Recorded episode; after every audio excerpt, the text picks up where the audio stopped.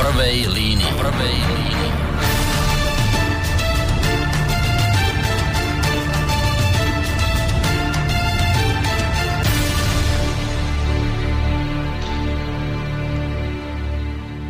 Příjemný úterní večer, vážní posluchači. Dneska máme 24. Eh, října. Od mikrofonu vás výjimečně zdraví Intibo a začíná se speciální pořad právě pod hlavičkou relace v první línii, která má dneska jediné téma a to jsou o víkendu skončené české parlamentní volby.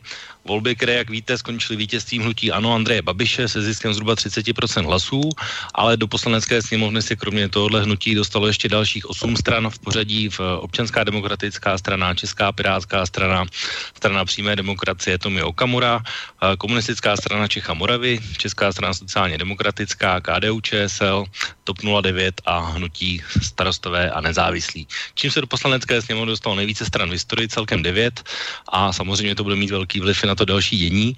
O tom, jak voliči zamíchali kartami, jaké témata nejvíce oslovili voliče, jaká byla kampaň, kdo a jak bude vládnout, co tento výsledek například znamená pro české členství v Evropské unii, nebo jako ovlivní výsledek nás nadcházející prezidentské volby, ale také o to, jestli půjde o zametení kaus, jako je Čapí hnízdo pod koberec, nebo o nezávislosti policie a justice, případně veřejnoprávních médií nebo ohrožení demokracie vůbec, tak o tom dneska budeme diskutovat. Vlastně bych chtěl na, na začátek říct, že pokud vám někdo bude říkat takovou frázi, že kdyby mohli volby zakázat, uh, tak, nebo kdyby je volby mohly něco změnit, tak už je dávno zakázali, tak uh, takovému člověku můžete klidným svědomím ukázat právě výsledky letošních českých voleb, protože tyhle volby naprosto jistě převrátily dosavadní pořádky doslova na hlavu a změnili politickou situaci v České republice velmi podobně jako například při a po francouzských prezidentských a následně parlamentních volbách. Sice i každé minulé volby znamenaly nějakou velkou změnu, tak jenom připomenu ty poslední tři kdy v roce 2006 to ještě bylo za doby dominance velkých stran ODS a ČSSD hlavně personifikované do sporu mezi Mirkem Topolánkem a Jiřím Paroubkem a přinesli na tu dobu šokující výsledek 100 na 100. V roce 2010 to bylo řečeno s Václavem Klausem taková nevýhra České strany sociálně demokratické a odchod vítěze do opozice, protože koalici sestavili nakonec jiné strany a další takový důležitý věc, moment, tam byl vlastně vstup strany věci veřejné do parlamentu a bylo to vlastně v době, kdy se bojoval se slem o boji s politickými dinosaury. Nakonec v roce 2013 eh, to už bylo o vlastně rozkladu pravice a speciálně ODS a bylo to vlastně takové období boje proti korupci a bylo to období nástupu hnutí ANO. A letošní volby mají asi takové hlavní zprávu, Často citovanou je právě kromě dominance ANO, kdy pohořily ty tradiční strany, zejména Česká levice a zazářila naopak komenta Pirátské strany. Jak jsem říkal, letošní výsledek naprosto nemá obdoby. Letošní volby mají sice jednoho jednoznačného vítěze, ale spokojen může být i takový poslanec za ODS Marek Benda, který se opět dostal do parlamentu a je tak vlastně kontinuálně poslancem od roku 1990, nebo naopak noví poslanci a hvězdy sociálních sítí jako Dominik Ferry nebo Václav Klaus mladší a dlouhou řadu poražených symbolizuje aspoň pro mě předseda TOP 09 Miroslav Kalousek nebo uh, komunistka Marta Semelová, která se do parlamentu nedostala vůbec. Nikdy v historii se nestalo, aby jediná strana vyhrála nejen ve všech krajích, ale dokonce v každém úplném okrese, ale ani tenhle výsledek nezaručuje vítěze bezproblémové vládnutí, naopak se ukazuje, že pokud uh, všichni dodrží své slovo před volbami, tak vlastně ano, nemá žádného ochotného koaličního partnera, který by respektoval Andreje Babiše jako premiéra, což nepochybně bude problém. Situace je tak velmi zamotaná a jaký z nich bude výsledek, to asi v tuhle chvíli nikdo neví, ale těch témat k diskuzi bude spousta a nebudu o nich diskutovat jenom já a jsem rád, že jsem, máme tady takovou velice zajímavou trojici hostů, kteří vlastně ty české volby a jejich výsledky a to, co přinesli, tak budou komentovat. Mojí velké lítosti tím prvním dneska nebude vlk, i když jsem se velmi těšil, že ho uslyším, eh, takže pokud nás poslouchá, tak ho tím zdravím, ale eh, zdraví je přednější, tak eh, doufám, že se určitě ozve někdy později, takže zdravím do Plzně vlka. Ale ty hosty, které, kteří máme, tak ty už tady připraveni na naší Skyplince jsou. Tím prvním je vlastně náš dnešní první host a to je vojenský analytik a publicista, například na serveru parlamentní listy a člověk, kterého znáte u nás v rádiu z relace Kazus Bejí a dnes večer hlavně občan, pan Martin Koller. Pane Kolere, dobrý večer. Dobrý večer všem. Tak, naším druhým hostem je dneska člověk, kterého bych popsal jako insidera, který z vlastní osobní zkušenosti zná dokonale všechny relevantní politické hráče na, na politické scéně a vnese pohled aktivního politika, protože celé minulé volební období a vlastně ještě minulý týden byl členem poslanecké sněmovny jako předseda poslaneckého klubu Úsvit eh, přímé demokracie, pan Marek Černoch. Pane Černochu, vítejte vy ve vysílání. Dobrý večer. Tak a naším třetím a posledním hostem dneska bude můj tradiční spoluglosátor z relace Okénko, eh, s kterým vlastně glosujeme různé události o to. O to dobrý večer i tobě. Hezký pozdní večer.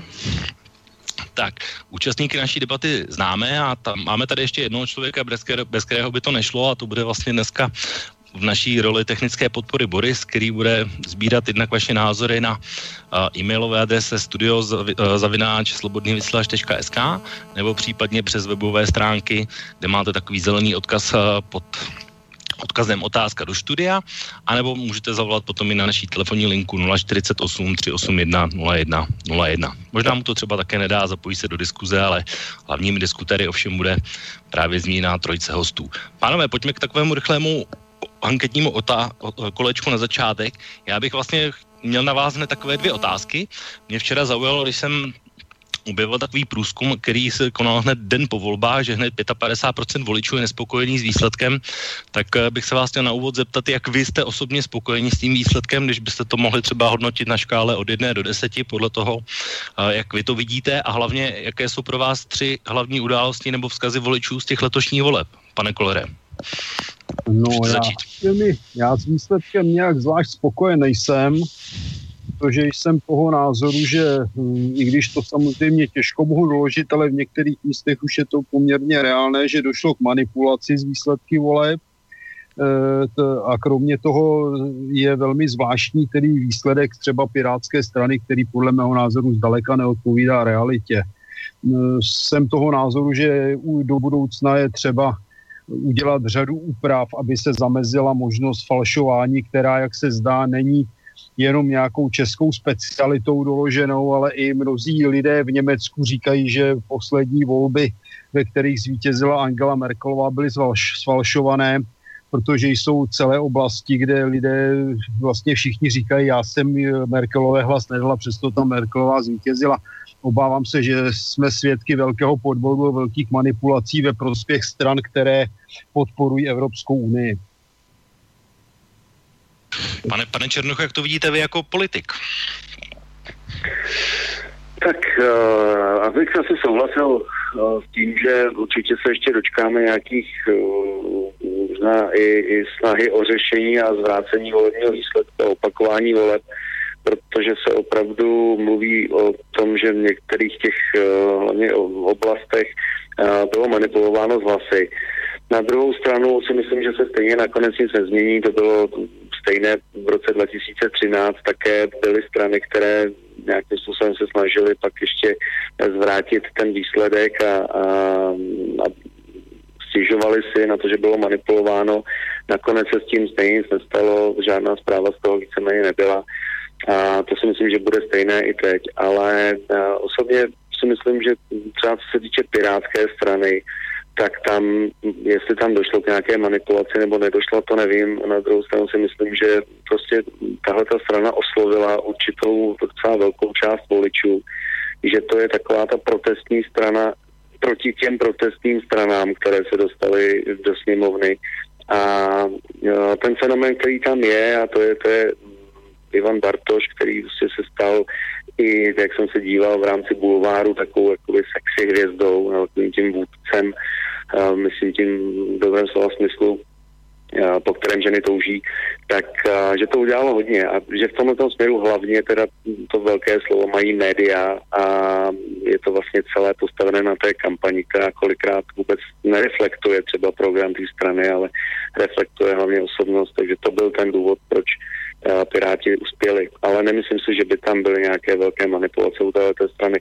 Jinak, co se týče otázky spokojenost, nespokojenost, tak uh, já si myslím, že devět stran uh, zaručuje předčasné volby. Že to ne, ne, není možné, aby to vydrželo celé volební období, protože ta rozmanitost těch názorů a stran a, a předsedů těch stran je tak velká, že aby se dohodli na něčem nebo aby něco stabilně vydrželo delší dobu, tak to podle mě není možné, aby to bylo čtyři roky.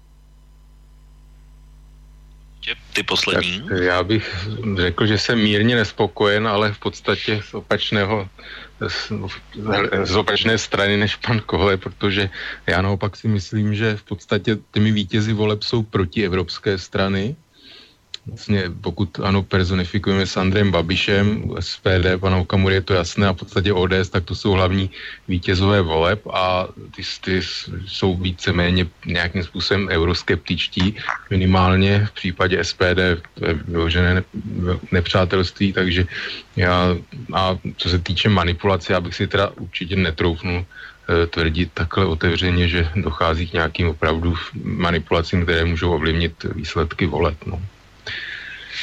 Tak a jenom, já se teda vrátím ještě k panu Polerovi, protože aspoň tak, jak se já jsem měl možnost sledovat, tak vlastně výsledky Pirátů vlastně určila do značné míry jednak mladší generace a hlavně o místo nebo město Praha a jeho nejbližší okolí, to byla vlastně zejména jejich bašta. Tak pane Kolere, já ani jsem nezaznamenal nikde v médiích žádné zprávy o tom, že by se něco takového řešilo, tak jenom vy máte nějaké ještě jiné informace k tomu? Já jsem... mě to i upřímně řečeno mě to překvapuje jsem... tež, tak proto se na to ptám. Mm, tak začnu po třetí. Já jsem eh, skončil před tři čtvrtě hodinou vysílání na svobodném rádiu Beta a tam jsme měli přímo konkrétní, konkrétní informace o konkrétních kradeních a ze výměnách lístků a to ve směs ve prospěch tedy TOP 09 a Pirátů. Já osobně teda nevidím v Pirátech žádnou protestní stranu. Podle mého názoru je to čtvrtý klon KDU ČSL, který se eh, v podstatě do značné míry názorově názorově zařadil do skupiny KDU ČSL TOP 09 a STAN a rozhodně to není protestní strana, je to strana, která výrazně podporuje Evropskou unii a z tohoto hlediska ji tedy hodnotí velmi negativně. Mm-hmm. Tak uvidíme, ono teď vlastně běží lhůta, kdy se vlastně můžou podbrávat podněty, případně reklamovat, takže uvidíme, jestli se s tím někdo obrátí. Ale někdo chtěl mluvit, myslím pan Černok? Já, já, já bych jenom k tomuhle tomu chtěl říct mm, takovou větu, myslím tím protestní strana ve smyslu mladých. Ono opravdu, ačkoliv třeba předseda nepatří mezi mladé, tak uh, to, tuto stranu volili hlavně mladí a hlavně z pohledu rebelie, určité rebelie. Já jsem byl včera na takové diskuzi, nechci říkat přednášce, ale diskuzi na gymnáziu, kde jsme se o tom bavili. Bavil jsem se vlastně s mladými lidmi, se studenty a oni prostě říkají, my to bereme jako určitou rebeli proti systému, ale systému jako celku, ne jestli je to Evro, proevropské nebo, nebo protievropské, ale systému jako celku. Jsou to prostě, jak oni tam řekli, borci, střelci, kteří uh, vnesou trošku té anarchie v dobrém slova smyslu do, do, do kosnatělého parlamentu a prostě jim to tady napřou. Tímto způsobem jsem myslel protestní stranu. Jestli můžu, já, pardon, ano, já právě taky si myslím, že protestní e, nerovná se protievropská, že protestovat se určitě dá jaksi jinými směry než směrem do Bruselu, a, ale jinak v podstatě souhlasím s tím, co řekl pan Koler, že mm, stán TOP, TOP 09, KDU, ČSL, Piráti, že ideově, programově jsou to velice blízké strany, takže tom bych asi souhlasil. No a v tom případě, že vám skáču do řeči, tak proti čemu teda ty piráti protestují? KDU, TOP a STAN, to jsou vyloženě vzorové zavedené partaje ze všemi necnostmi. No, starostů nevím, jestli zavedené partaje, to už asi na takovou podrobnější diskuzi. Já si myslím, že starostové nejsou nějak ideově vyprofilovaní právě, to, to jim vytýkáno, že, to, že nejsou nějakým způsobem postavení na eh, pravolevé škále politické, takže tam je to spíš taková trošku, poli, eh, tak, jak se říkalo, nepolitická politika, bych Pravolevá strana dneska je akorát výmysl, to dneska je mimo realitu. Eh, bych začal a za druhé stan je zcela evidentní klon TOP 09. No, klon, klon, já nevím, jestli ideově nebo organizačně strukturou. Tam... Proč strukturou? Bavíme se přece o politice, struktura je naprosto nedůležitá.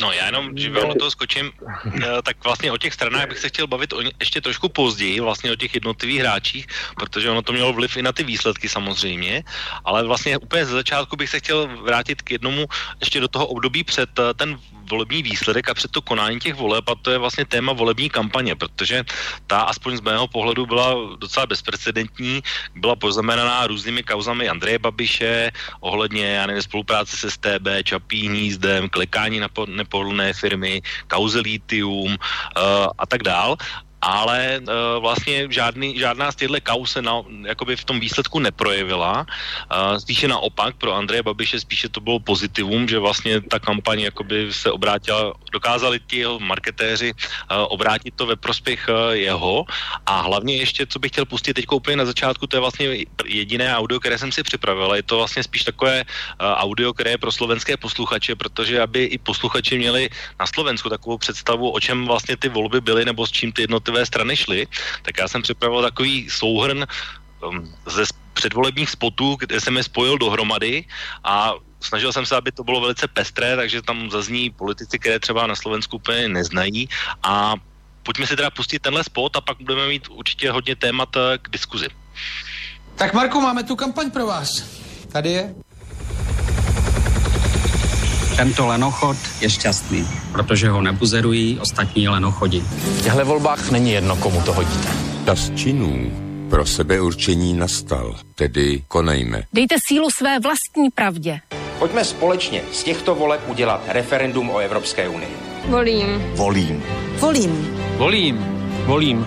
Volím. 20 let jsem nevolil. Teprve teď to má smysl. Děti nevědí, co chtějí. Jsme realisté. Desetiletí říkáme, že nám vládnou zločinci. Nakonec vám budou vládnout ti nejneschopnější z vás. Prezident republiky by měl mít v parlamentu oporu. Politika Miloše Zemana je i naším programem. Není nikdo lepší.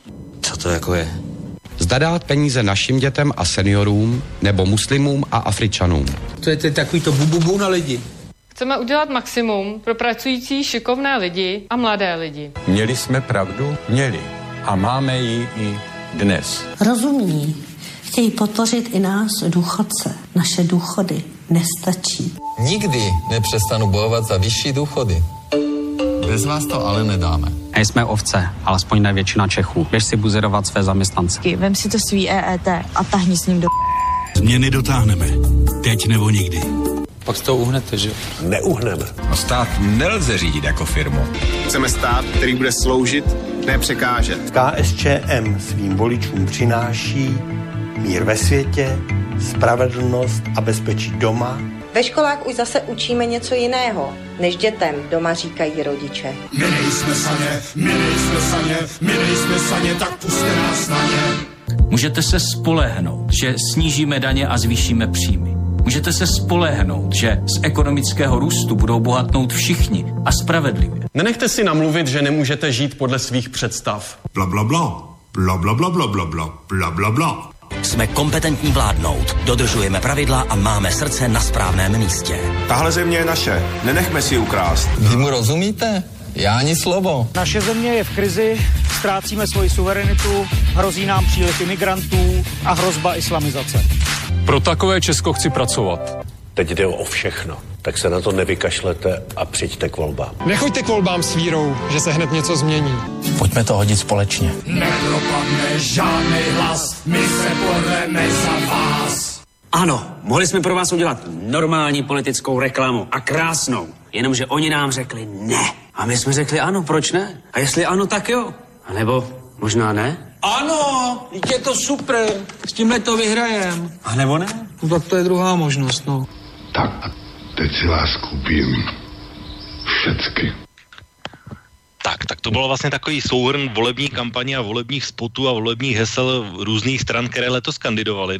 Doufám, že jste se pobavili stejně jako já, když jsem to dával dohromady. Tak eh, vlastně chtěl bych se vás zeptat zase všech, eh, jaké to téma vlastně podle vás bylo to nejdůležitější, které rezonovalo a které vlastně, na které nejvíce voli, slyšeli voliči. Tak zase začneme třeba u pana Kolera, jak vy to vidíte. Stabilita ve společnosti a tu nabídl Andrej Babiš. Tak, pane Černochu? Tak já myslím, že uh, panu Kamurovi to vyhrál strach z imigrantů, A tomu zbytku to, to bylo řečeno a to je prostě slíbení, že tady vytvoří, že bude řídit stát jako firmu a že to bude mít všichni dobře. Tak, tak to... jsem to nemyslel. No já si taky myslím, že taková určitá touha části společnosti po nějaké pevnější ruce, která povládne naší zemi. Tak jenom, pane Klore, ještě to můžete dovysvětlit případně? Já stabilitu myslím stabilitu ekonomickou a stabilitu, eh, řekněme, eh, obecně bezpečnostní. To jsou dva základní faktory, bez kterých nemůže pozitivní a perspektivní společnost existovat. A tu v podstatě nabídl značné míry a velmi šikovně, aniž by o tomto tématu mluvil napřímo právě pan Babiš. Totiž pokud eh, chápeme jeho, řekněme, reklamu, tak on tím, že chce řídit stát jako firmu, říká, že chce řídit stát jako svoji firmu a svoji firmu samozřejmě každý řídí tak, aby fungovala co nejlépe. Já tady nechci dělat advokáta panu Babišovi, ale faktem je, že je to jeden z mála lidí v politice nejvyšší, kteří se dlouhodobě živil vlastní prací a neválel se 27 let eh, v parlamentu jako třeba Marek Benda. A to je, to je samozřejmě obrovský rozdíl z hlediska přístupu k řadě k problémů. No já jsem mluvil i tom, o tom Markovi Bendovi, že on se opět dostal do toho parlamentu, takže bude mít svůj pobyt prodloužený o další čtyři roky. A je to vlastně, vždycky on kandiduje tak, že je vlastně na nevolitelné místě a vždycky se dostane do parlamentu vlastně s tím, že ho vlastně kroučkují voliči ODS, takže to je docela takový unikát na české poměry minimálně. Jestli můžu k tomuhle tomu, tak já zase nejsem advokátem uh, Marka Bendy. Na druhou stranu seděl jsem s ním v ústavně právním výboru, uh, seděl jsem vedle něj a musím říct, že to je člověk, který jako opravdu je schopen uh, v rámci legislativy a v rámci vůbec um, toho procesu zákonodárného tak uh, tomu dělat jako velký kus práce. A to i třeba pro nás tehdy nováčky ve sněmovně, kdy člověk prostě um, kouká jak z jara, když, když Navíc třeba přijde do takového výboru, jako je ústavně právní, kde opravdu sedí si právníci s dlouholetou praxí, tak v té chvíli je to jako velmi složité. A najednou vidíte prostě toho Marka, který řekne mm, Miroviňovi Tejcovi, který za sociální, za sociální demokracie navrhoval nějaký zákon, tak mu řekne, že, tam, že se tam snaží v tom a tom paragrafu prostě dělat nějakou kličku, uh, někde uhnout uh, a, a je schopen prostě tyhle ty věci vidět, jo, což člověk, který si sedne v tom ústavně právním výboru, tak na tom začátku, minimálně na začátku, není schopen rozpoznat. Takže já si myslím, že on mm, tu svoji práci v rámci strany, ve které je, což je ODS, uh, eh, i díky tomu, že ty kroužky dostává, tak ty lidé ho tam prostě chtějí mít, nebo tady v parlamentu chtějí mít. A je to jejich rozhodnutí, takže jestli tam je 27 let, nebo jestli je tam 8 let, nebo 12 let, uh, já, já to nevidím až zase takový problém. No tak připravený takový článek, nebo odstavec jeho článku na kose, kde on se vlastně věnoval právě té kampani a padl tam takový odstavec, že vlastně český volič je velmi snadno manipulovatelný, manipulovatelný a vágní a demo, de, demagogická je přivolení argumentace a že to je vlastně jenom souboj marketérů, to znamená, kdo umí lépe to nic prodat. Uh, vlastně z mého pohledu e, jsou vlastně citována velmi často dvě jména. Jeden je uh, právě Marek Prchal jako marketér hnutí Ano Andreje Babiše a tím druhým je vlastně pan Jakub Burák, který je naopak marketér Pirátů a to jsou vlastně ty dvě jména, která padají nejčastěji a je tady ještě právě druhý, a Andrej Babiš vlastně na té povolební uh, vystoupení to říkal, že Marek Prchal je vlastně génius sociálních sítí a že to je vlastně to, co pomohlo uh, a kde já vidím obrovský rozdíl mezi těmi tradičními stranami a právě těmi stranami úspěšnými, kde ty hlavně ano a Piráti vlastně velmi získávali právě na těch sociálních sítích a ty tradiční strany se tomuhle moc nevěnovaly. Tak jak vy vidíte vlastně i třeba roli médií v uh, té volební kampani, když se odhledeme od uh, těch věcných témat a těch, uh, to, co Češi preferovali? O to. No tak samozřejmě role médií je klíčová. Já si myslím, že v podstatě to mm, politické sdělení nebo nějaké racionální jádro v té kampani příliš eh, nebylo, protože já, když si třeba lidi kolem sebe jsem mnohokrát slyšel, že budou volit Piráty a přitom jsou silně proti imigraci, tak jsem se musel, musel smát. V případě ano, samozřejmě eh, je to podobná záležitost, že v podstatě eh, mnoho lidí volí i proti svým nějakým, řekněme, osobním zájmům jako reálným, jo, což prostě člověka vede k zamýšlení jako nad vůbec jako smyslem demokracie, protože když slyší jako, co, li, co lidi, podle čeho se lidé rozhodují k volbám, tak je to opravdu kolikrát taková smutná, smutná nebo humorná záležitost. Ještě k panu Babišovi, no, že se 27 let nevál v poslanecké sněmovně, ale samozřejmě on to své vybudovat takové impérium znamená prostě zadat si se systémem a on vlastně, němu se podařilo něco, co Donaldu Trumpovi, prostě miliardář, který přesvědčil voliče, že není součástí systému a ta realita je dle názoru samozřejmě jiná, být ten nenutně čistě politický, ale prostě není možné budovat takové podnikatelské impérium vlastně bez pomoci a vazeb na eh, vlastně stávající systém politický. Mhm. Pane Kolere? No tak s těmi médií to je fakt, protože média vlastně zprostředkovala informace. Není to nic jiného než informační a psychologická válka.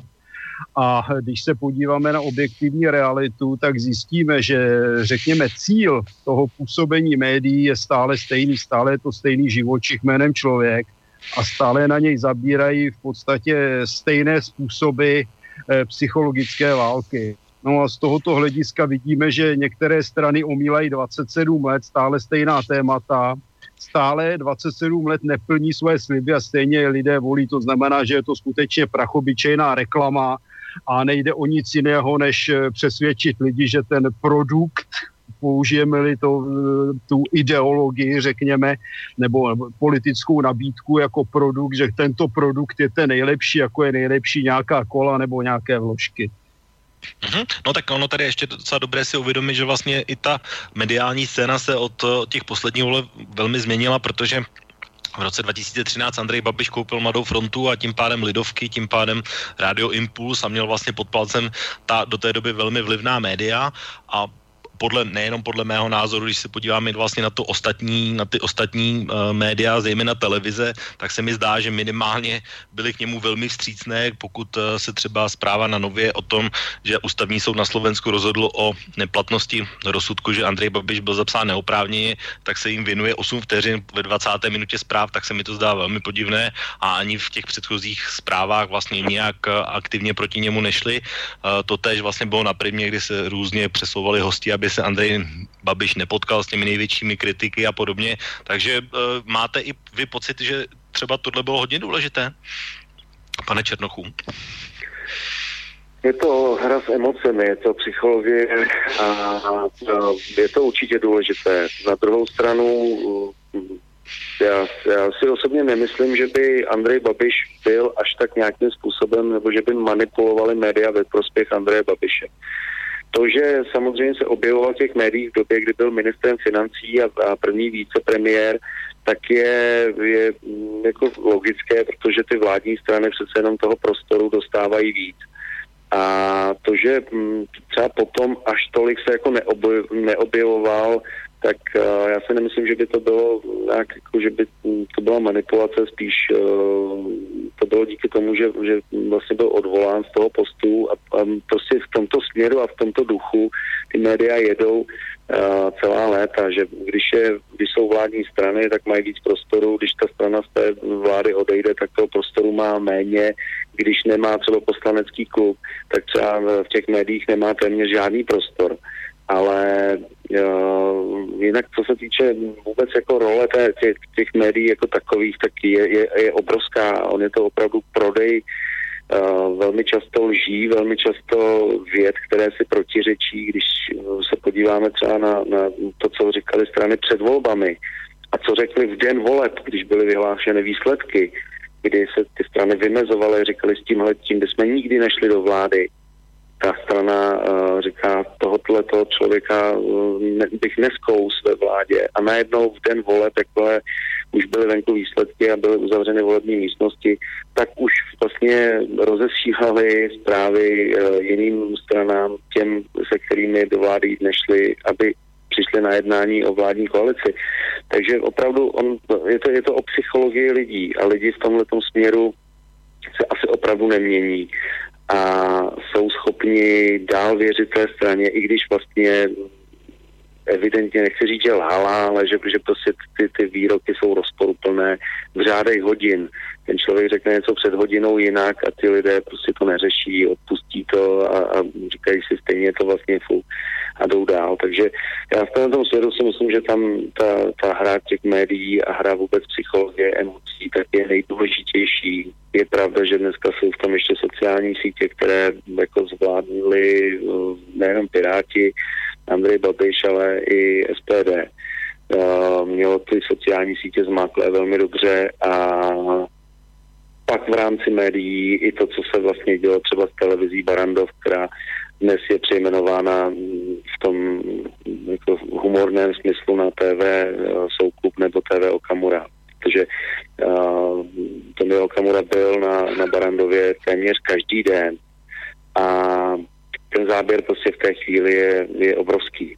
Tam média mají obrovský vliv a obrovskou moc, protože lidé opravdu nepřemýšlejí nad politikou, nepřemýšlejí nad, ne, ne, ne, nehrabou se v tom, když přijdou z práce, aby si sedli a pročítali si podrobně zprávy, co která strana, jak udělala nebo prosazuje, ale prostě dávají na ty jednoduché holé věty, které uh, ti politici v televizi vystřelí. Takže z mého pohledu je to špatně. Já sám si myslím, že by to mělo být jinak že by to mělo být o té práci a o tom programu, o myšlenkách, ale mm, sám jsem to zažil na vlastní kůži. Myslím si, že jsme odpracovali s kolegy strašně moc práce ve sněmovně a mm, nebylo to, ty, ty, ty lidi to v té chvíli prostě nezajímá, oni chtějí slyšet nějakou tu větu, která vzbudí tu emoci. Takže je to pro mě trošku zklamání v tomhle směru, ale takový je prostě život, taková je mentalita lidí, psychologie, takže já to určitě nezměním.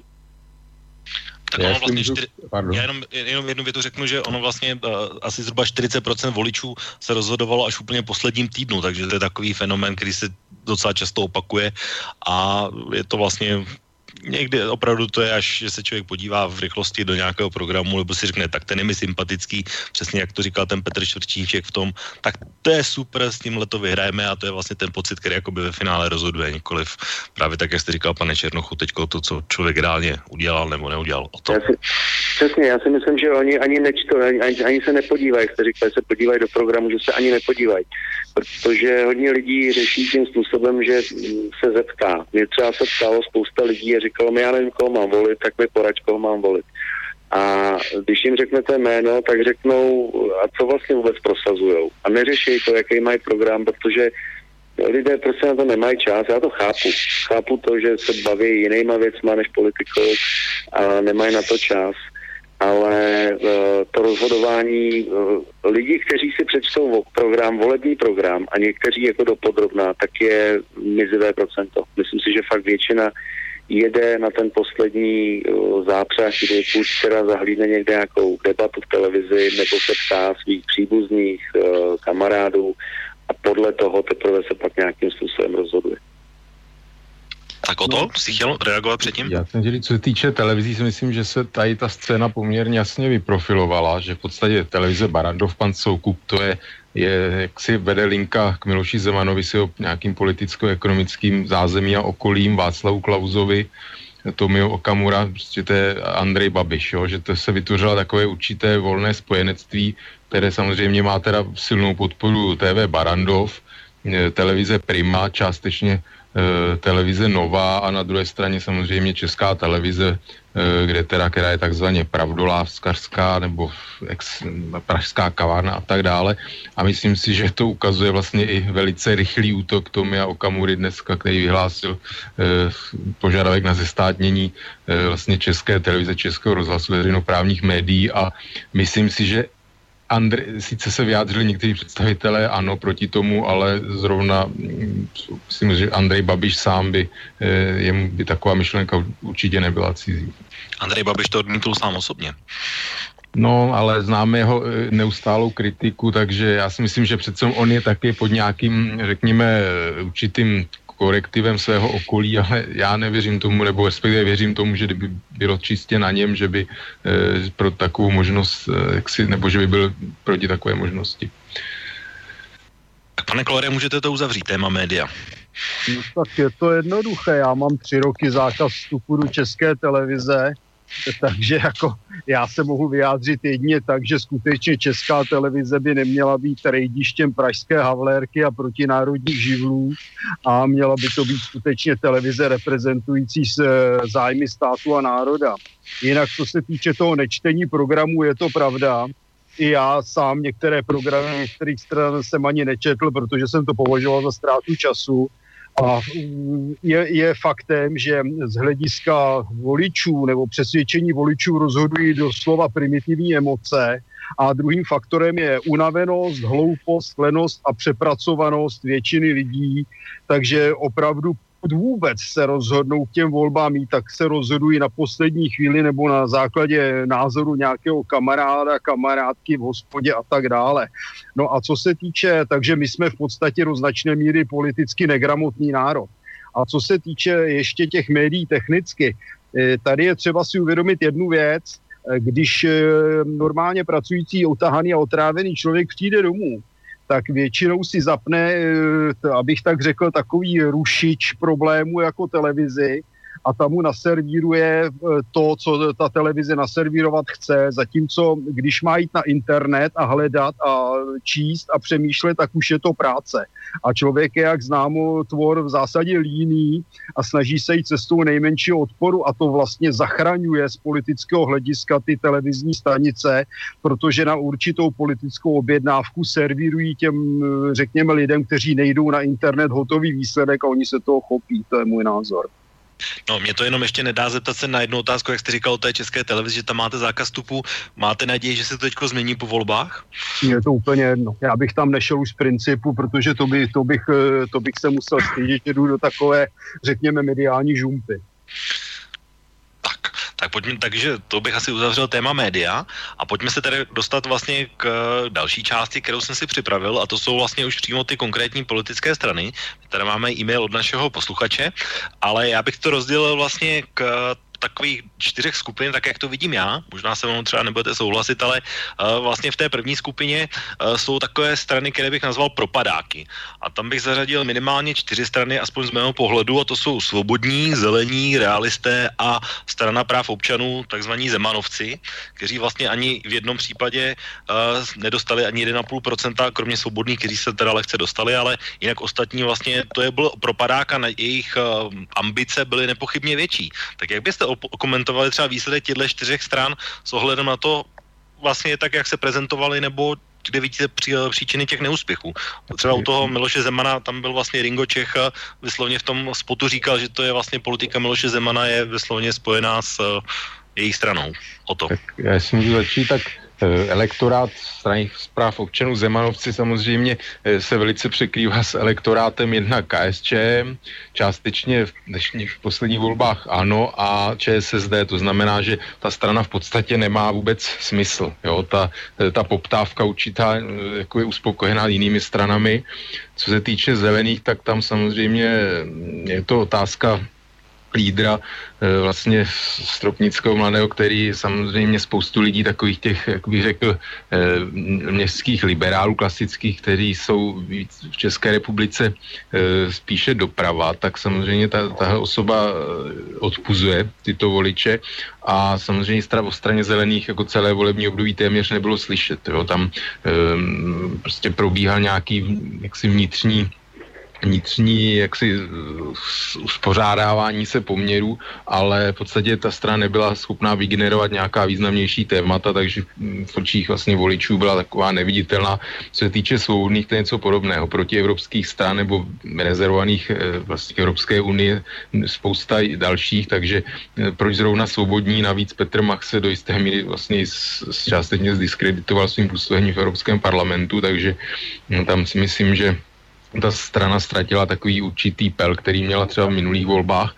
A myslím si, že obecně eh, je to i zajímavý výsledek těchto, těchto voleb. Je to samozřejmě dané tím, že se do parlamentu dostalo devět stran, ale vůbec eh, ten vlastně propad stran eh, na té úrovni 1,5 až 5 jo, To vždycky v těch posl- mnoha posledních volbách tam bylo mnoho stran, které se oscilovaly kolem těch 2-3% a to jsme vlastně v těch volbách posledních neviděli. Tam se ten prostor vyloženě vyprázdnil, co se týče realistů, tak uh, to je prostě svobodní bledě modrém, tam prostě těch stran je, je x, jo, s kterýma, které mají jako program velice podobný eh, nebo částečně se překrývající a samozřejmě osoba Petra Robeška jako si je zajímavá, nicméně přece jenom eh, on přestal se u nás v médiích v poslední době takových těch mainstreamových se objevil méně častěji než v minulosti asi to i souvisí s tím, že jeho názory poměrně, řekněme, se dostaly na takové mm, nějaký okraj, okraj nějakého názorového spektra.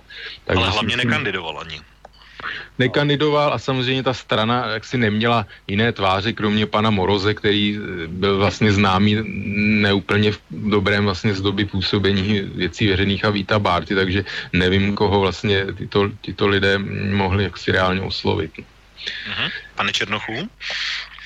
Já, jsem uh, teď vypadnul na chviličku, takže jsem neslyšel ten závěr, což mě mrzí, protože jsem zaslal, že to bylo o realistech, ale já souhlasím. U realistů tím začnu asi, tak po tom výkopu, který byl vlastně před rokem, někdy v listopadu, kdy všichni vlastně najednou říkali, my jsme realisté a vypadalo to, že ta strana opravdu dosáhne dvojciferného výsledku, tak uh, za prvé se z pana Robeška nestal lídr, ale jakýsi pan mentor, nebo jakýsi mentor, což lidi tady neví, co je mentor a chtějí mít předsedu jasně identifikovatelného člověka, který to se si stoupne dopředu a není to mentorem, ale je to prostě předsedou té strany, je předsedou té strany. A pak slíbili, že bude program někdy v lednu, v únoru a on byl březen, duben a nic se nedělo.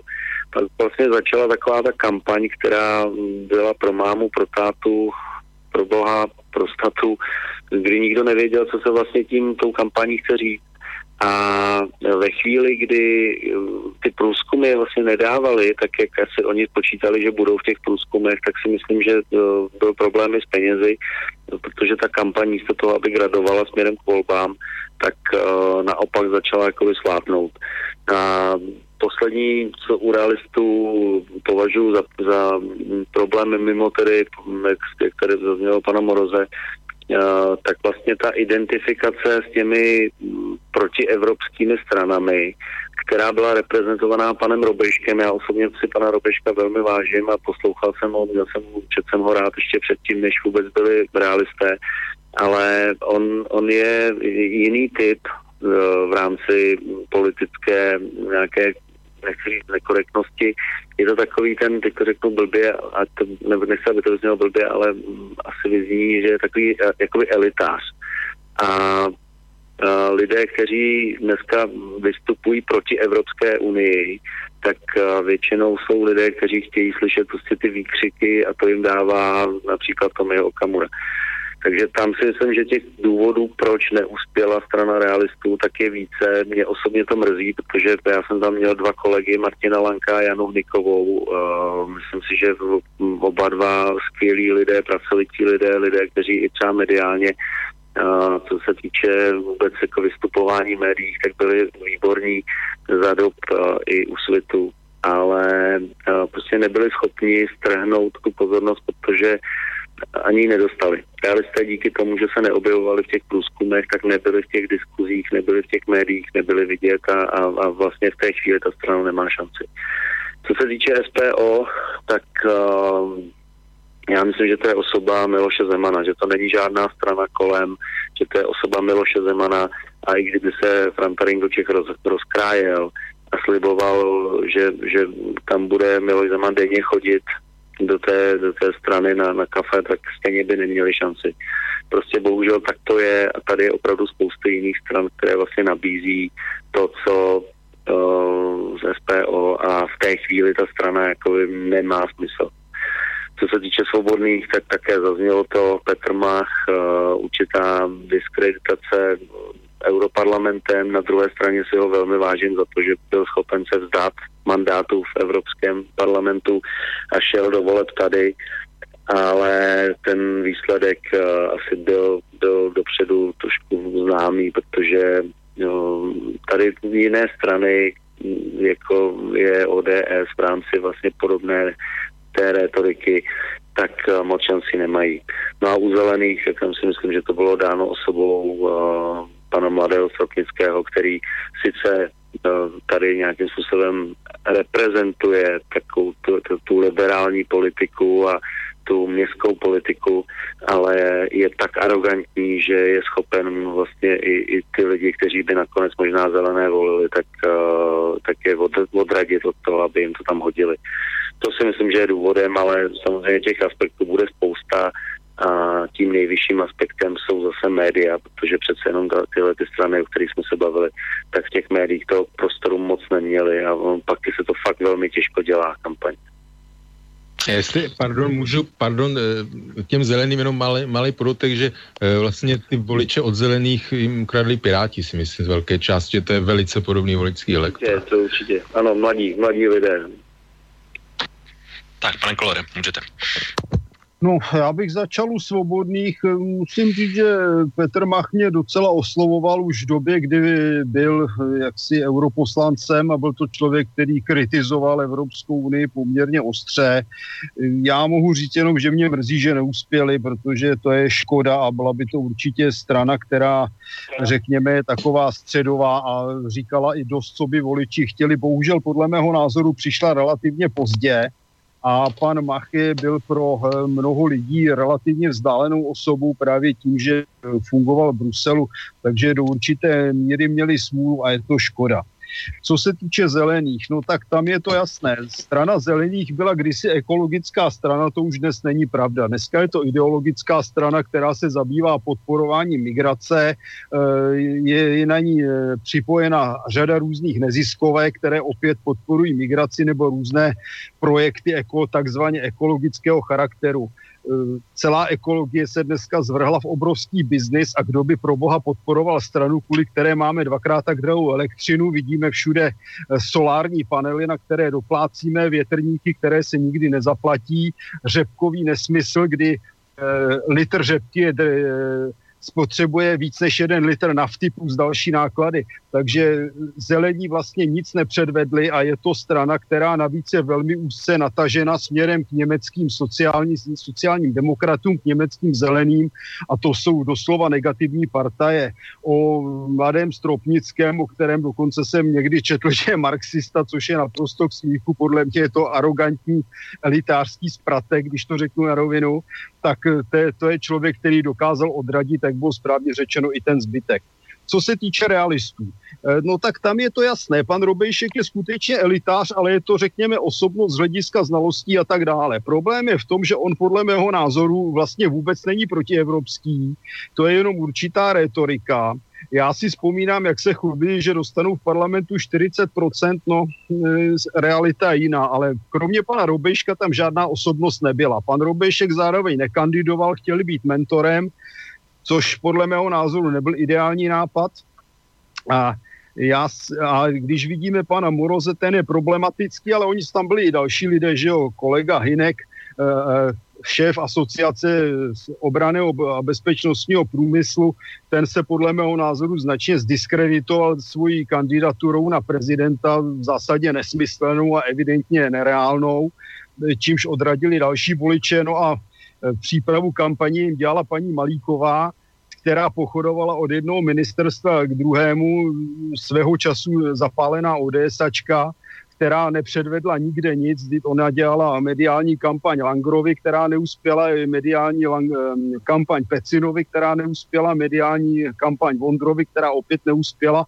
Já jsem se podíval, jak si pan Robejšek mohl něco takového vzít do své partaje a udělat e, z ní spoluzakladatelku. Takže podle mého názoru pan Robejšek dojel především na neschopné lidi kolem sebe. No a co se týče SPO, No tak to, tady to bylo řečeno asi to hlavní. SPO by byla zajímavá strana, ale zůstala, řekl bych, v závěsu za SPD a bylo by možná rozumné, kdyby SPO trošku odhodila hrdost a s někým se včas spojila a ty výsledky mohly být lepší. No já vlastně tady, aspoň pro mě, tyhle strany, tak jak jste je jmenovali, tak vlastně jsou vždycky prezidentifikované jednou osobou. To znamená Mach, Stropnický, Robejšek a v tomhle případě teda Miloš Zeman. A mimochodem, když jste, pane Kolere, zmínil vlastně tu kandidaturu na toho prezidenta, tak tady já mám, měl jsem teda chtěl o tom mluvit později, ale spojím to vlastně i s těmihle stranama, protože tady vlastně technicky mohli být rovnou tři kandidáti na prezidenta, to znamená Miloš Zeman, Petr Robejšek a uh, pan Hinek za realisty. Chci se vás teda zeptat, jak, když se podíváte na výsledek těch voleb, jak vy vidíte to, jak ovlivní vlastně tyhle volby, nebo ty parlamentní volby, dění vlastně parlamentní nebo volební kampaně na prezidenta a jak to může ovlivnit výsledek uh, prezidentské volby. To je takový dotaz na vás na všechny pane Černochu. Mě... Nebo pane Kolere, tak můžete. ne, vy jste říkal, jako jste mě oslovil, proto jsem se ozval. jo, jo, Takže pojď. Já jsem, já jsem toho názoru, že parlamentní volby samozřejmě ovlivní prezidentské volby minimálně do určité míry a bude rozhodovat, jestli tady bude vláda Babiš nebo vláda antibabiš. E, protože o ničem jiném se bavit nemusíme z hlediska budoucnosti. Eh, pokud bude vláda Babiš, tak je velmi reálné, že bude silná podpora ve prospěch prezidenta Zemana, kterého stále já teda osobně považuji za výrazně lepšího kandidáta než všichni protikandidáti. Pokud tady bude antibabiš, tak bude situace zcela opačná a budou, budou nám eh, tyto strany antibabišovské vnucovat pana Drahoše. Jiní kandidáti nemají v zásadě smysl. Objevil se pan Švejnár, Ovšem já jsem toho názoru, že pan Švejnar je příliš silný reprezentant eh, amerických zájmů, který nám bude vnucovat TTIP a jestliže nedávno spolupracoval s KDU ČSL a dneska se tváří jako spolupracovník ANO, tak je to podle mého názoru dost taková nespolehlivá figura, u které není zcela jasné, čí obhajuje zájmy. Takže asi tolik. Pane Černochu? Já si myslím, že nebude až tak úplně záležet na tom, jestli tady bude vláda Babiš nebo anti, anti-Babiš, protože i kdyby byla vláda anti-Babiš, tak uh, pan Babiš bude velmi umně a mediálně velmi dobře neustále říkat, že vlastně všichni jsou proti němu a že je potřeba, aby lidi mu pomohli, aby mu ty hlasy dali a protože je propojený uh, s uh, panem prezidentem Zemanem, tak ta podpora, to si myslím, že by tam šla směrem k panu Zemanovi. Pokud se nerozhodnou, jakože jsem dneska četl v médiích, že se uh, vyjádřili, že nebudou stavět svého kandidáta, pokud by se samozřejmě rozhodl pan Babiš, tak by to asi bylo, to, to, to by s tím zamávalo a, a zatřáslo zemí ale zatím to tak vypadá, že to nebude, takže já si osobně myslím, že uh, volby určitě nějakým způsobem ovlivnějí i prezidentskou volbu, ale nebude to žádný zásadní krok. Uh, bude samozřejmě záležet na tom, jestli jsou to lidé, kteří spíše inklinují k té pravicové části a nebo jestli inklinují uh, k té levicovější části a to je, to vlastně reprezentuje Miloš Zeman. Takže tam, tam si myslím, že to bude důležité a ani a, asi a, až tak nebude strašně důležité, co, bude prezent, co budou prezentovat média, uh, jak, kdo je nebo není už vlastně dopředu vítězem, protože jak je vidět, tak uh, průzkumy a prezentace toho, kdo vyhraje volby nebo kdo, kdo vyhraje ať už parlamentní, ať už krajské, ať už prezidentské, tak stejně nakonec to je všechno jinak a, a ta realita je prostě naprosto odlišná od průzkumu. Tak o to poslední? No, já si myslím, že roli určitě může hrát to, jaká vznikne vláda, jestli takzvaně babišovská nebo antibabišovská, protože existuje určitý fenomén vyvažování, který se i u nás objevil v minulosti.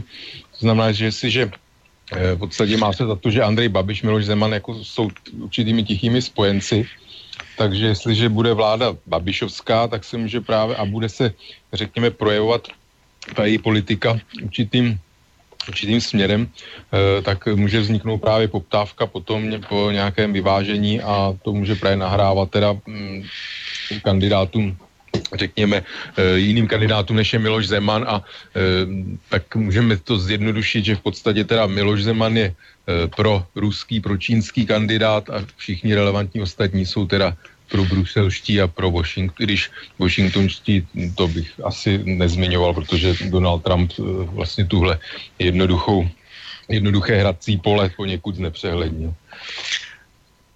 Tak jestli, jestli nechce někdo reagovat, tak já bych to jenom uzavřel, že vlastně já jsem to možná ani nemyslel tak, protože mezi volbami teď a volbami prezidentskými jsou vlastně jenom tři měsíce, takže podle mě tam spíše nebude hrát úplně vznik té vlády, ale spíše ten průběh toho vyjednávání a různé taktické hrátky o tom, kdo kdy koho jmenuje a jestli jmenuje a, a jak se ta situace vyvine, takže z tohohle pohledu jsem to viděl já. Takže to by byly vlastně, aby jsme se posunuli dál, tak tohle byly vlastně strany, které se nedostaly do parlamentu a které já jsem nazval propadáky. A teď už se teda dostaneme do té druhé skupiny nebo první skupiny, která už v parlamentu je a bude.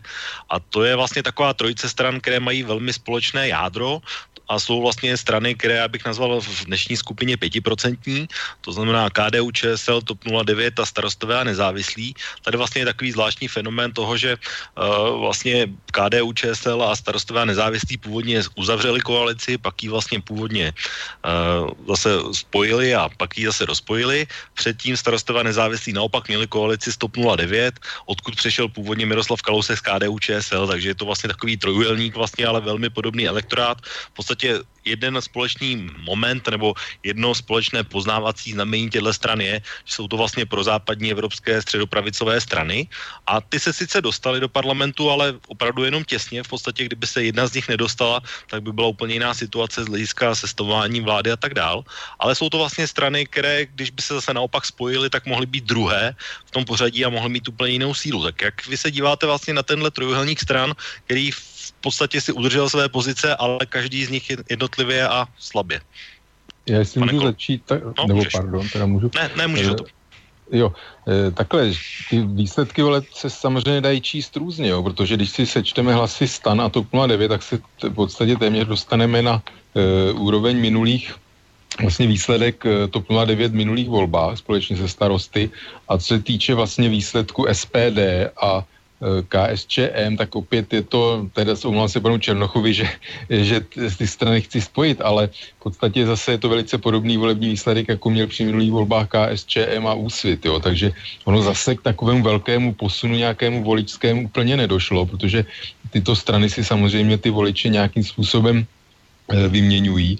A jinak co se týče, pardon, eh, TOP 09, tak to je samozřejmě otázka vůbec, co bude s TOP 09, protože eh, Miroslav Kalousek opět dostal se preferenční hlasy, což eh, zřejmě v jeho pojetí znamená, že on není tím hrobníkem vlastně vlast, své vlastní strany a zřejmě bude dál pokračovat. Tam asi no, nějaké... nebude. Dneska oznámil, že už nebude kandidovat na předsedu, takže nechává. Tak se, tak se omlouvám, ale tak to je čerstvý, to jsem nezachytil, ale mm, vypadalo to, že pořád se nechystá k podobnému radikálnímu kroku a zřejmě teda pochopil, že, ale tak nedělám si iluze, že nebude to 9 řídit samozřejmě ze zákulisí, protože s trochou nadsázky je to taková, řekněme, firma Miroslava Kalouska, pana jeho přítele Hávy a lobbysty Kuzmiaka, takže e, tam si myslím, že určitě to ovlivňování tam ze zákulisí e, Miroslavu Kalouskovi půjde velice, velice dobře a jinak e, jsem se dočet, že v KDU ČSL je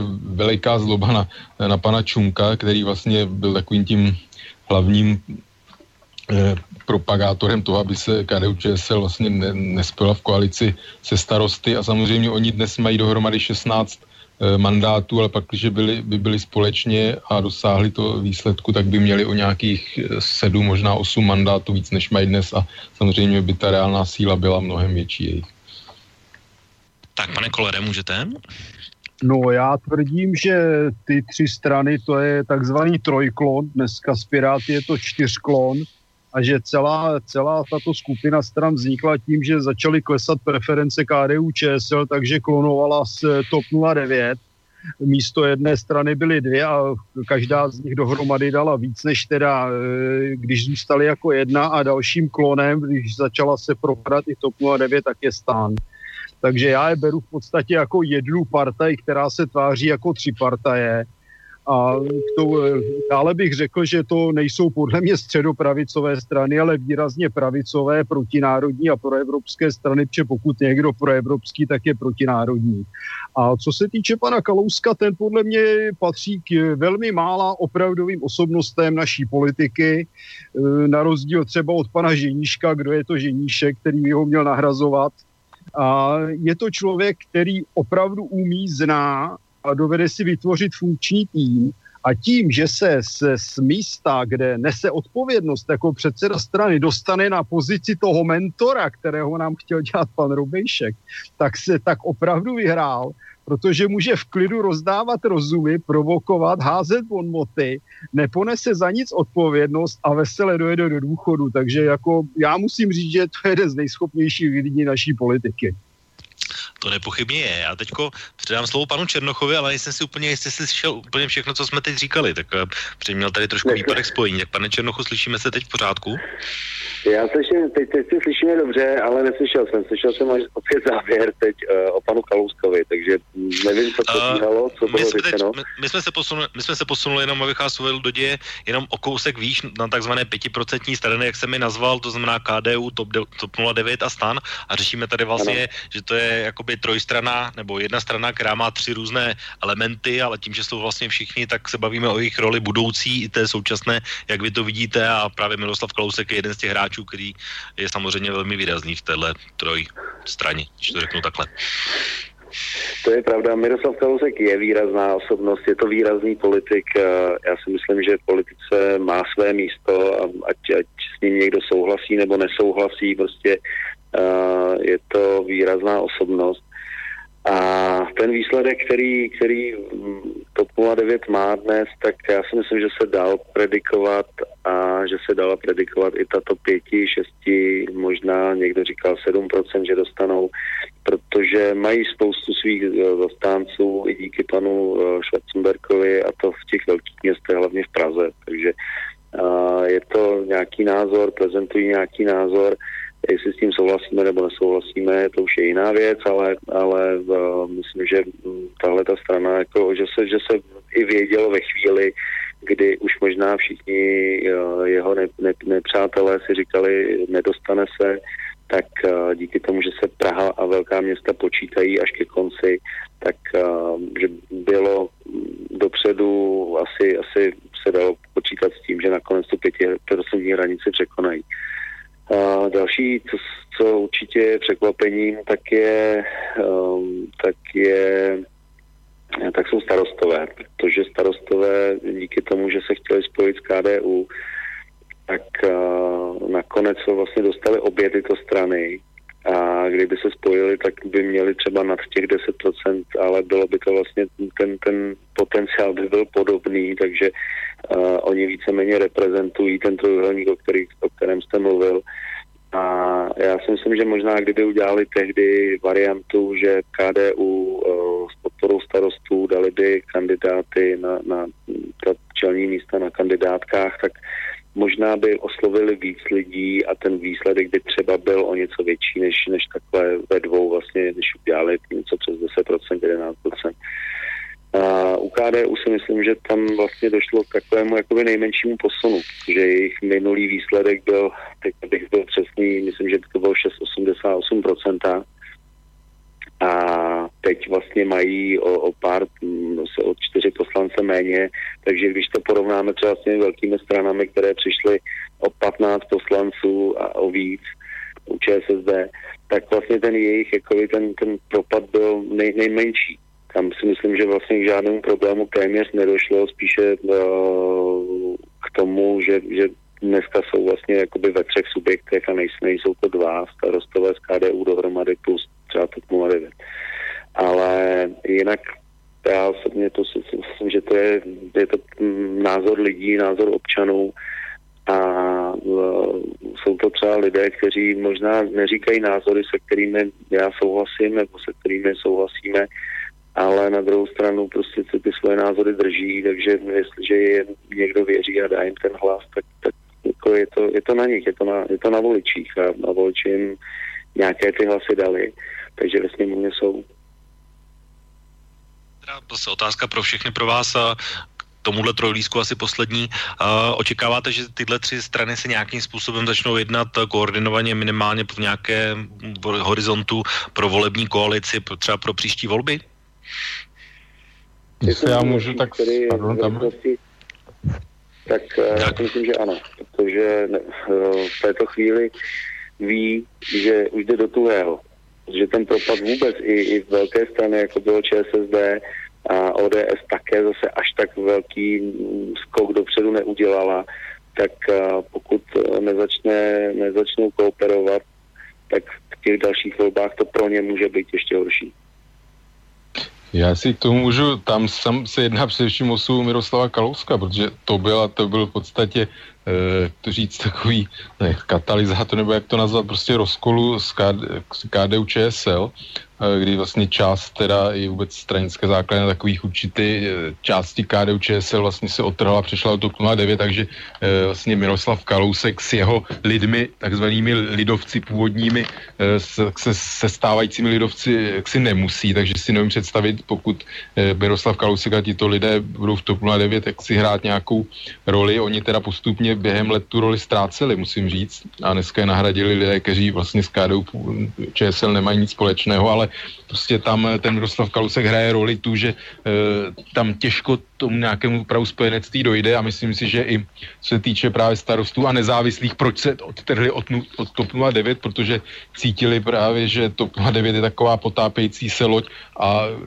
velkou zásluhu na to právě měl Miroslav Kalousek, takže tam si myslím, že tohle, ta, tohle je vlastně důležitá e, záležitost personální a je samozřejmě, e, pokliže se stan před nějakými dvěma lety, nebo přesně kdy to bylo od od TOP 09, tak si neumím úplně představit, že by se v nějakém krátkodobějším horizontu e, se opět dávali dohromady. To by působilo poněkud podivně.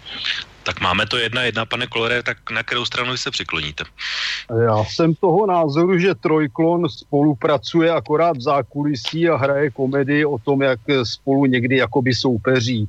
Vzhledem k tomu, že posílil čtvrtý klon, což jsou Piráti, který eh, momentálně ještě stále využívá eh, komedie, kterou pro předvedl našim voličům a na kterou bohužel někteří skočili, já považuji celé, celé Piráty v podstatě za obrovský podvod podporovaný německou stranou Pirátů a německými socialisty Šulce, což je naprostá katastrofa, že to mnoha lidem nedošlo tak jako situace je taková, že oni budou podporovat migraci, budou podporovat eh, Merkelovou sudeťáci a evropské hodnoty, což je samozřejmě špatně a na to se budou muset spojit a je úplně jedno, jestli se budou spojovat veřejně, anebo jestli se budou spojovat někde v zákulisí. Důležitý je výsledný efekt.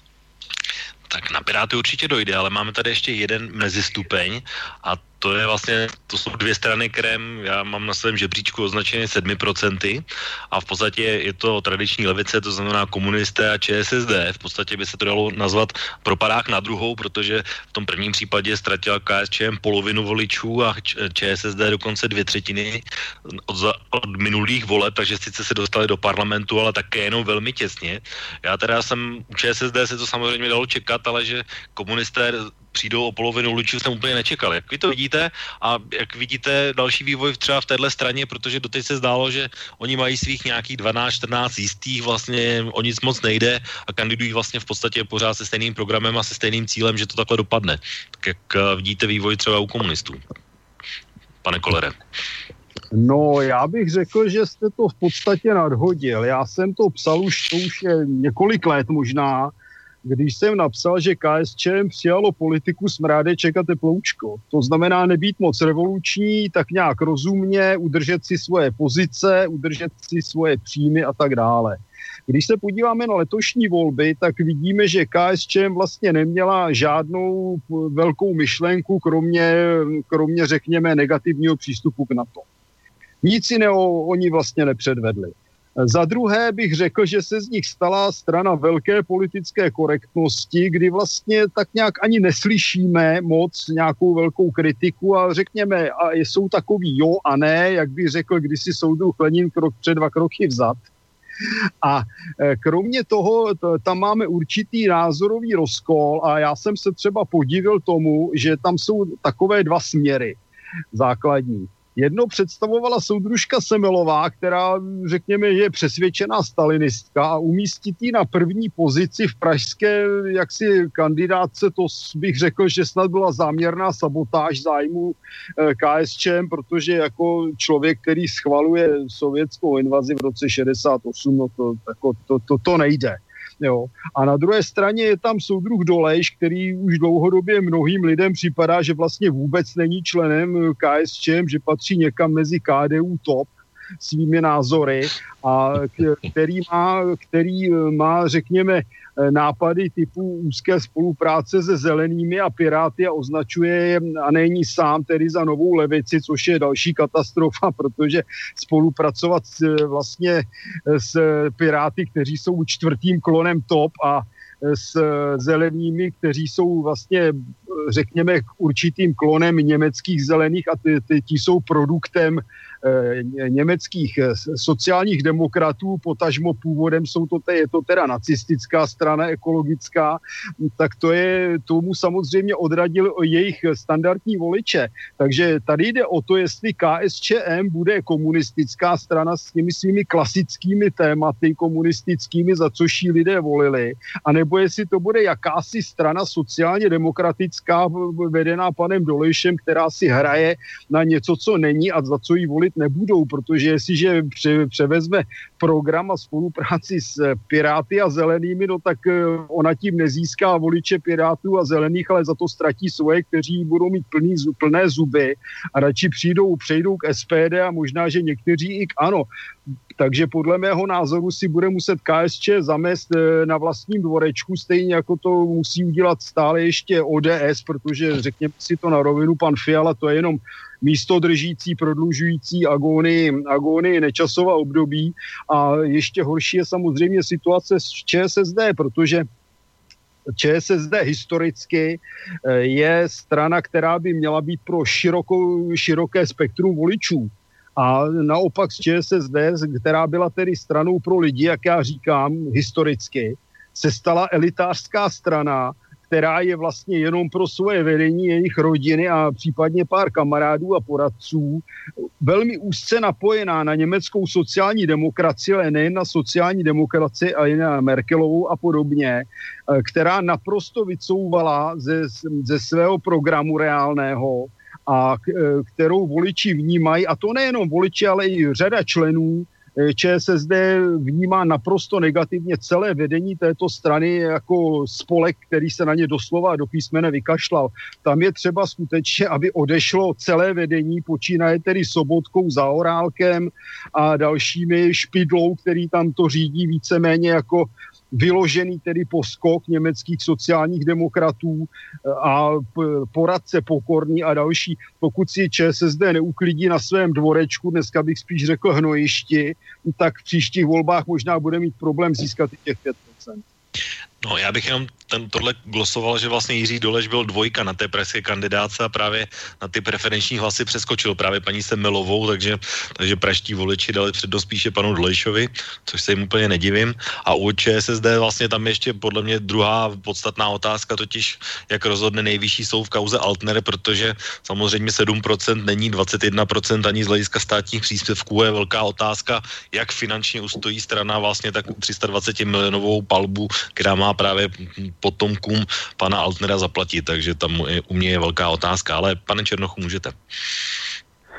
Já teda začnu taky u té komunistické strany, když uh, pan Koller, tak um, u pana Dolejše, pan Dolejš je, je typem takového toho opravdu už jako trošku modernějšího komunisty, nevím, jestli se to takhle dá říct vůbec, ale uh, takový ten, i, s těm, i v těch názorech a opravdu, jestliže hm, paní Semelová kandiduje v Praze z prvního místa, tak to je řízená likvidace hm, toho člověka, protože v Praze prostě není schopná v té chvíli uh, ty procenta udělat. A ukázalo se to i v tom přeskočení panem Dolešem, který v těch názorech je takový trošku modernější. Co si myslím, že jako velkým problémem, ani ne tak, jak se říká, že vymírají voliči KSČM. To je nesmysl, protože to by musela vlastně polovina vydřít teď během těch čtyř let. Problémem je, že spousta lidí odchází kanu. Ano, vysává KSČM, ne pár lidí, ale ve velkém. To, co dělá vlastně vůbec, jakým způsobem funguje pan Babiš, tak on těm lidem, i těm, i těm starším lidem vlastně říká, že on jim ty důchody dá a jim o ty důchody jde. Já si myslím, že se jim ani tak nestýská po těch dobách minulých uh, z toho pohledu, že by chtěli nějaký návrat KSČM, ale spíše pokud ti starší lidé říkají, že dřív to zase tak špatný nebylo, tak mluví o tom, že byly určité jistoty, měly určité sociální jistoty, dostali ten důchod a o to jim jde. A jestliže přijde jiný silný člověk, který řekne, já vám ty důchody dám, všechno bude dobré, protože uh, vlastně my to budeme řídit ten stát jako firmu a bude to fungovat, tak uh, v té chvíli prostě ti lidé na to slyší a raději to hodí tomu silnějšímu hlasu, než aby zůstávali třeba u té uh, klasické strany, protože uh, dneska už opravdu těch voličů, takových těch skalních voličů zas až tolik nemá. Co se týče ČSSD, tak tam si myslím, že to je asi největší drama a tragédie, protože přijít vlastně z nejsilnější strany až těsně nad vůbec tu hranici, která tu stranu posouvá do sněmovny, tak si myslím, že to je opravdu na to, aby se uh, vedení nějakým způsobem zamyslelo a, a celé, se to, celé se to opravdu překopalo a začalo dělat od začátku. Možná bych to přirovnal Jo, já vám do toho jenom skočím, protože tam byla jedna právě taková věc, jak jsme se bavili na začátku, že 40% voličů se rozhodlo až v tom posledním týdnu a, a tam byla jedna taková zvláštnost, že vlastně jenom čtyři dny před volbami se sešla naposledy sněmovna právě v kauze Litium, uh, která se vlastně jakoby svezla hlavně po ČSSD a jejich, a jejich ministru Havlíčkovi kvůli tomu známému memorandu. Tak vidíte i tohle jako důvod toho propadu, nebo vy jste vlastně, pane Černochu, seděl v první řadě s panem Faltínkem, tak jste to viděl vlastně zblízka, uh, jak vlastně ta schůze probíhala, tak uh, vidíte, že tohle byl takový ten poslední hřebíček do rakve? No, já si myslím, že byl. Já, protože jak člověk sleduje vůbec vystoupení těch jednotlivých lídrů a jednotlivých lidí ve sněmovně, tak pan Havlíček udělal jednu zásadní chybu a to, že ten, ten projev, který měl připravený a který byl nadspán těmi emočními větami a, a byla tam, tako, byla tam ta ostrá vyjádření, tak uh, nevím, jestli si to zkoušel přečíst nebo neskoušel přečíst, protože to evidentně nebylo, nebyla jeho řeč, někdo mu to napsal a on, on si to asi ani nenaučil natolik, aby byl přesvědčivý. Takže v té chvíli, kdy vlastně byla ta snaha té první, toho prvního výstřelu, té první rány, aby přesvědčil lidi, že opravdu ČSSD v tomhle směru neudělalo nic špatně, tak uh, si myslím, že zklamal. Pak přišel pan Zaorále, který už byl trošku jakoby razantnější, pak pan Sobotka, který se taky snažil být razantnější, no a pak přišel pan Babiš, ta druhá strana, a celé to jsme to se střelil, protože mediálně víceméně se objevoval jenom on tím, co řekl. A do toho pan Filip, který už to tak nějak jakoby jenom tak, tak jako zahladil, ačkoliv vlastně poslanci KSČM nebo klub KSČM byl ten, který inicioval svolání té schůze a byl tím vlastně tím, tím svolavatelem, tím hlavním, tak uh, v celém tom divadle, protože to nebylo nic jiného než divadlo, tak už nehrál tu nějakou důležitou roli, ale spíše tam byl tím, který se tak jako jenom proplet vlastně tou, tou uh, schůzí. Takže to určitě mělo vliv, bylo to pár dnů před volbami, navíc uh, lidé, kteří zvládají jednovětné, jednovětná hesla, jednovětné výkřiky, tak uh, řekli, že to, se okrádá stát, že přijde o tolik a tolik peněz a že, že vlastně to, to, to je všechno naše bohatství. A ti lidé, kteří už toho všeho měli dost, nebo mají dost, tak v té chvíli se rozhodli, že ten hlas dají uh, straně, ať už to je Andrej Babiš nebo SPD nebo nějaké takovéhle. A myslím, že utekla spousta voličů od sociální demokracie právě i v těch posledních, posledních uh, týdnech nebo dnech před volbami. Ale celkově si nemyslím, že by to byla až tak jako úplně vina jenom toho lítia. Já si myslím, že ten problém tam byl zhruba nebo začal někdy před dvěma lety. Do toho všeho ve finále létě demise, nedemise, snaha odvolat, eh, odvolat pana Bobiše, eh, snaha vymezit se vlastně proti straně, se kterou ČSSD byla tři roky v koalici a národně si rozuměli.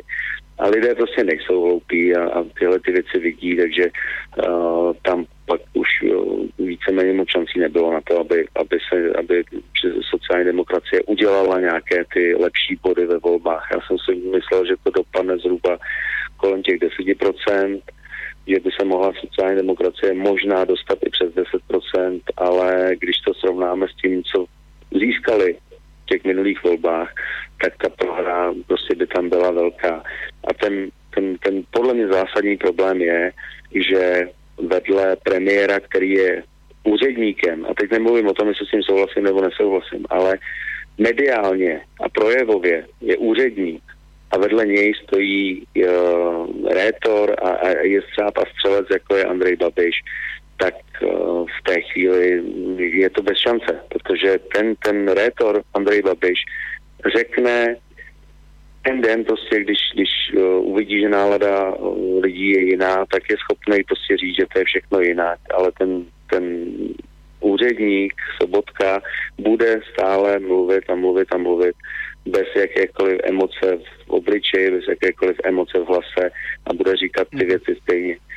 Takže tam, tam v té chvíli jsou ty šance nevyrovnané a nakonec si myslím, že se to ukázalo i ve volbách. Mm-hmm. Tak ještě o to chtěl reagovat. Jestli můžu, já teda navážu na pana Čenocha jenom, eh, pan Andrej Babiš rétor, jo, já si myslím, že rétor, on mluví takovým jazykem československým, právě velice jednoduchým, eh, srozumitelným pro obyčejné lidi. Jo, až bych nenazval rétorem, právě, ale ta jednoduchá mluva, taková, až bych řekl primitivní, e, s, i s nádechem vulgarity, právě, že u spousty voličů samozřejmě rezonuje. To je jedna věc. E, kauza litium, to si myslím, ta skutečně zarezonovala v české společnosti a věřím tomu, že přidala několik procentních bodů ano a něk, ubral několik bodů ČSSD. S tím určitě souhlasím. To takový břebíček do rakve ČSSD. Potom pan Kole říkal na začátku, že pravolevá škála politická, že už nehraje roli. Já si nemyslím, že by nehrála roli, ale určitě rozhodování se na základě nějakých sociálních a statusových vlastně otázek určitě je oslabená a ve prospěch eh, vlastně otázek eh, identity. A myslím si, že, myslím si, že na to právě ty levicové strany eh, doplatily u nás. A je to znásobené i tím, že přece zažíváme období takové, řekněme, prosperity, minimální nezaměstnanosti, reálné mzdy se zvyšují a zvyšují se i dokonce těm eh, nejvíce zvýšilým mzdy v posledním období eh, vlastně nej, nejnižším příjmovým skupinám, jo, což je naprosto bezprecedentní záležitost. A myslím si, že právě i to oslabilo u nás právě, hm, tu naléhavost těch sociálních otázek mezi voliči. A je tady i trend vlastně v té Evropě, kde ty levicové strany, co se týče vlastně sociálně demokratické, to vidíme, že eh, oslabují v podstatě v celé Evropě v, v posledních letech ve volbách. Takže to je k tomuhle. Potom KSČM, smrádeček funkce, to se dlouho vyčítá vlastně vedení KSČM, že se spokojí, vlastně spokojuje s eh, dobrými funkcemi ve sněmovně, výborně placenými, eh, s křesly a právě ztratila pel takové té radikální protestní strany. Vlastně už se neučí jezdit, eh, jak zakroutit krkem někomu.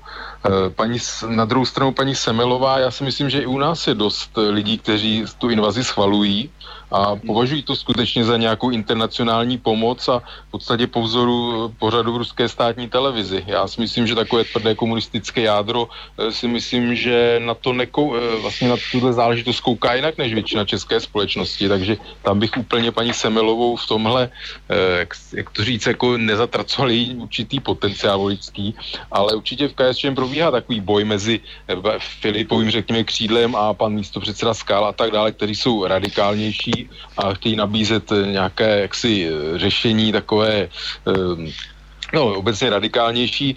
Myslím si, že určitý důvod je to, že KSČM vládne v několika krajích a v vozovkách se zkompromitovali tím, že jsou vlastně jakoby normální strana, která funguje normálně v rámci systému a tím pádem zase ztrácí pel takového určitého vlastně radikálního uskupení, radikální, radikální strany. Takže to si myslím, že společně s tím, že KSČM nevystupovala tak radikálně proti imigraci, prostě tohle téma si přivlastnili jiné subjekty a vlastně pro, ztratila část voličů i vlastně ve prospěch SPD Tomia Okamury a samozřejmě i hnutí ANO, to je vůbec takový zvláštní fenomén, k tomu se asi dostaneme k lidskému elektorátu. Dostaneme, ale musím tě o to utnout, protože čas je docela neúprostný a, a čas běží hodně rychle. Tak pane Klore, poslední reakce k levici máte? Já bych ještě dodal jednu věc. Ono, když jsme mluvili o tom lítiu, eh, tady je zásadní problém, že tady už se rozprodalo, rozkradlo kde co. My bychom měli udělat to, co dělají i ti arabové, na které někdy koukáme trošku z vrchu,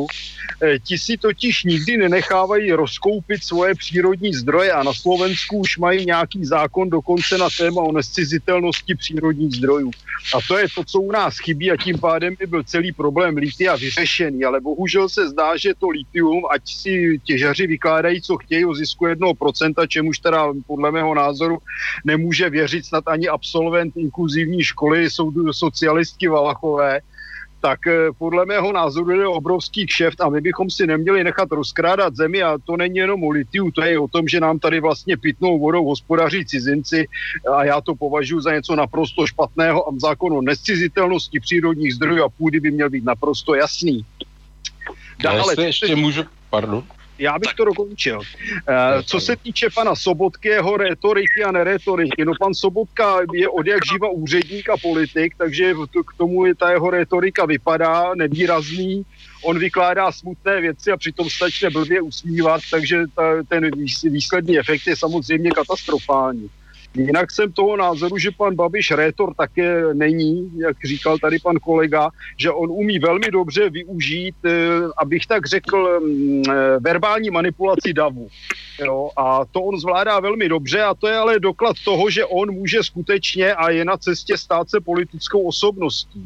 A zase je tady ten fakt, že ať se to komu líbí nebo ne, no tak ten Babiš přichází z praxe on je, když postavíte vedle sebe Sobotku, který od mládí smrdí v politice s prominutím a nic pořádného neudělal, když on patří k největším zadlužovačům naší země mimochodem v době svého ministrování na financí.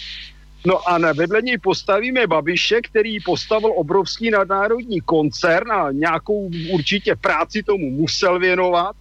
No tak to, to, to jsou nesrovnatelné figury.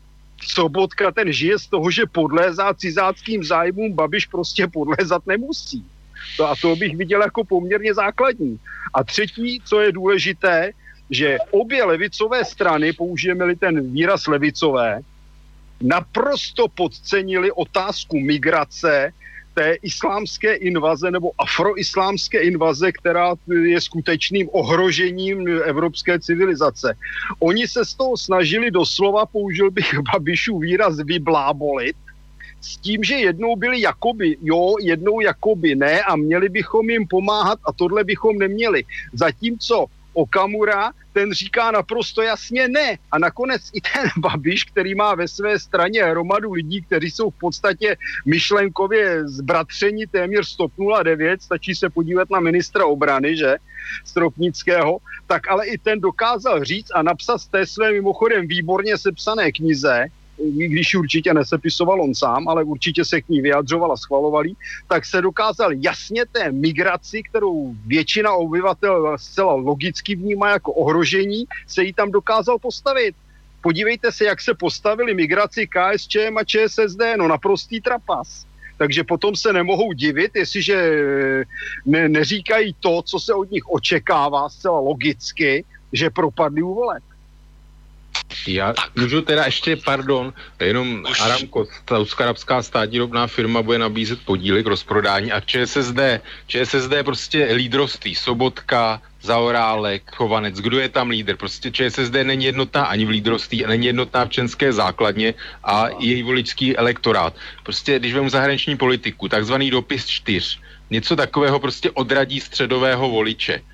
Naopak podpora sankcí proti Rusku odrazuje zase levicové voliče. To znamená, že prostě ta ČSSD není, e, prostě, e, není jednotná ve, jako ideově ve, svý, ve své politice a není ideová i uvnitř, co se týče personálního obsazení. Tak, mohli bychom určitě ještě dlouho argumentovat, protože, jak říkám, témat, o kterých by se dalo mluvit, je spousta.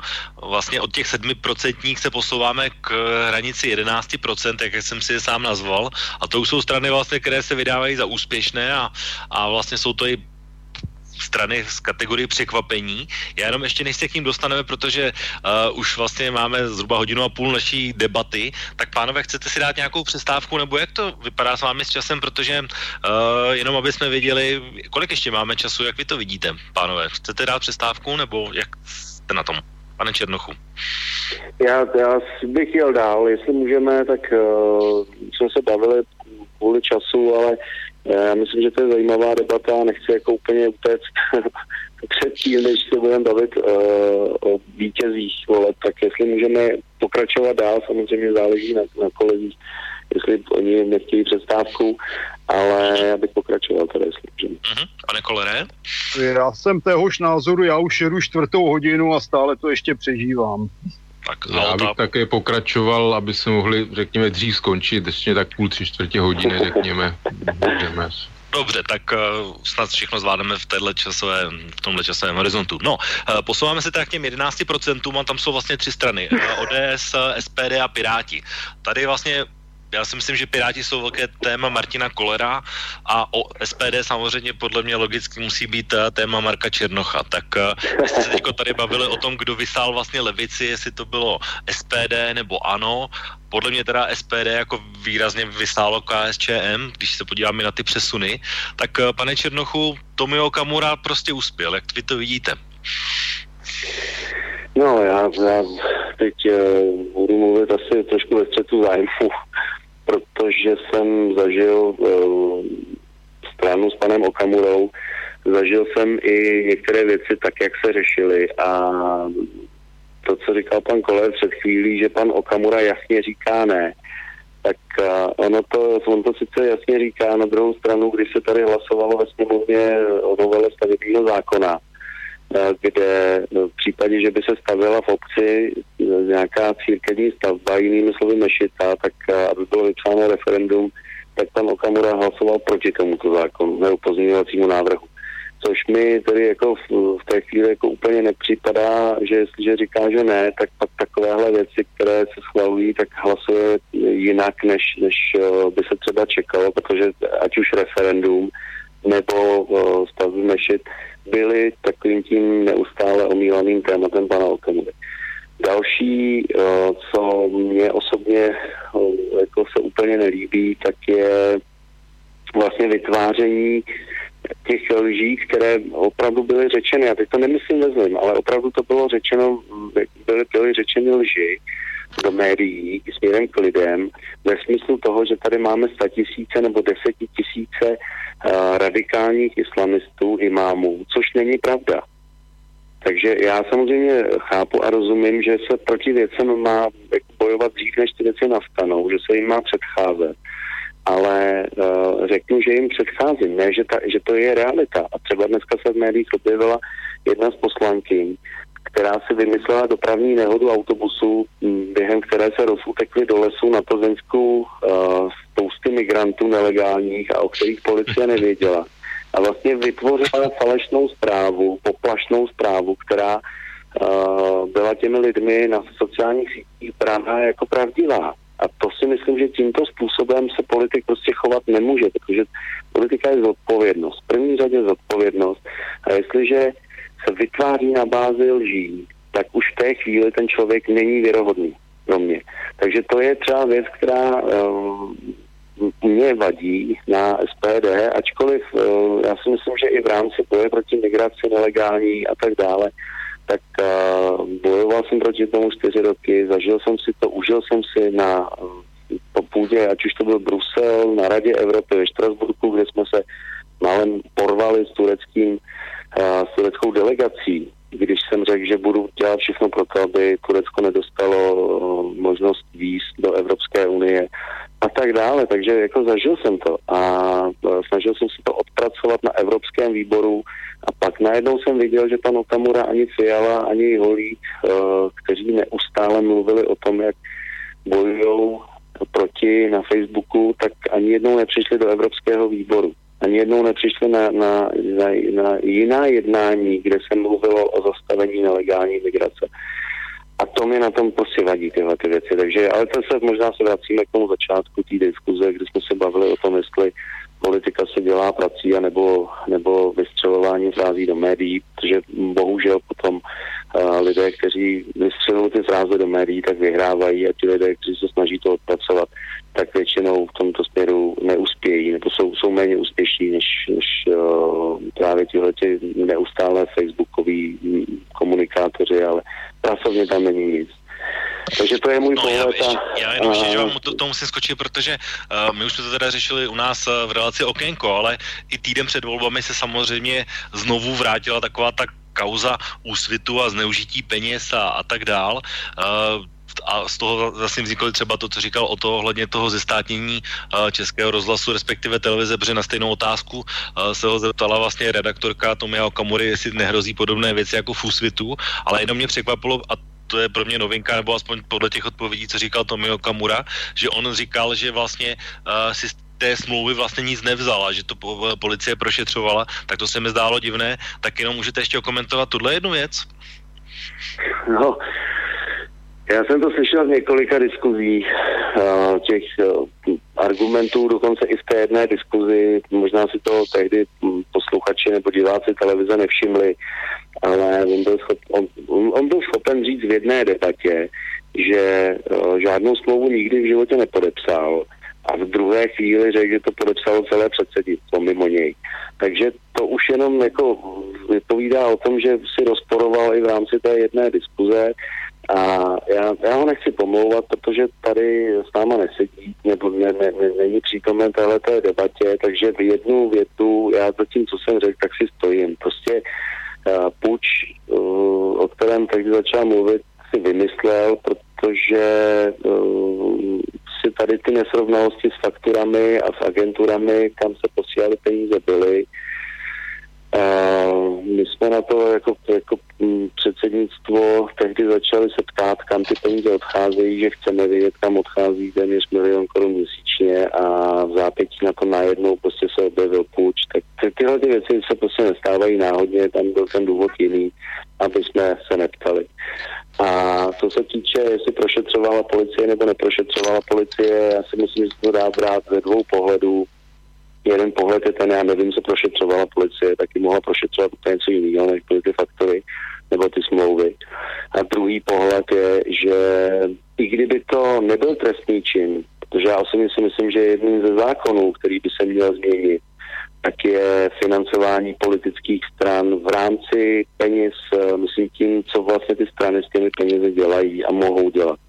Protože politická strana může se státním příspěvkem, který platíme my všichni, a to opakuju, my všichni platíme vlastně politické strany, tak může nakládat, jak chce. Nemusí víceméně skládat žádné účty, jo, kam vlastně ty peníze dala, komu je dala, proč mu je dala. A to si myslím, že je špatně, protože státní příspěvek je příspěvek na práci, na legislativu, na kampaně a, a ne na to, aby se z toho někdo udělal biznis.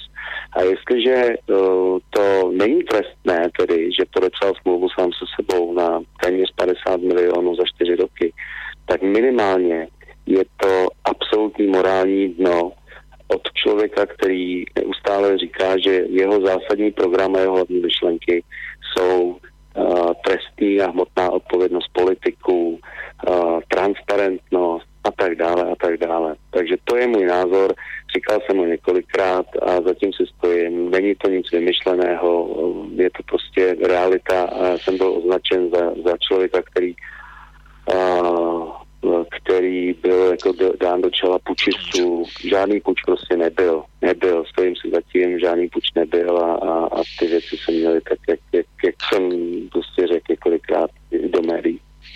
Rozumím odpovědi. Tak pane Kolere, jak vy to máte vy s SPD, Piráty a ODS?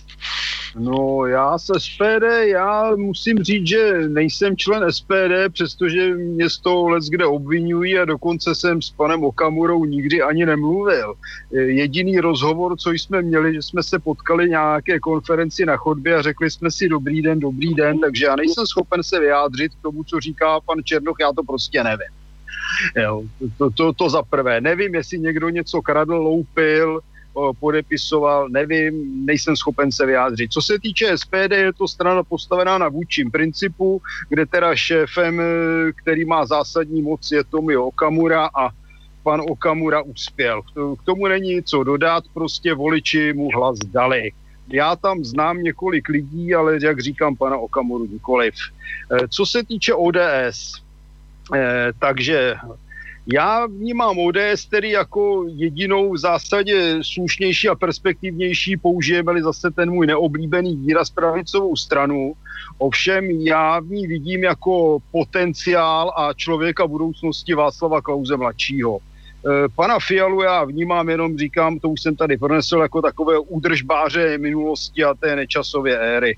Eh, ODS bude muset si ještě také do určité míry zamést na dvorečku a nejásat nad tím, že získala nějakých 12 nebo kolik procent, eh, protože to zdaleka není výsledek, který by odpovídal, zdaleka to není výsledek, kterým by se třeba chlubil bývalý šéf Václav Klaus, bývalý prezident později. Takže tam je ještě mnoho co dělat, mnoho co řešit a skutečně pokud se tam neujme slova nějaká mladší generace vedená Václavem Klausem mladším, eh, tak bych řekl, že ODS dosáhla vrcholu možností. Co se týče Pirátů, to já, já jsem vůči nim velmi kritický, protože jsem si vlastně prostudoval genezi té jejich strany, která se odvíjí od německých Pirátů, což byla jakoby protekční strana eh, pro mládež a je to zcela evidentně klon zelených a zelení jsou vlastně produktem e, německých sociálních demokratů.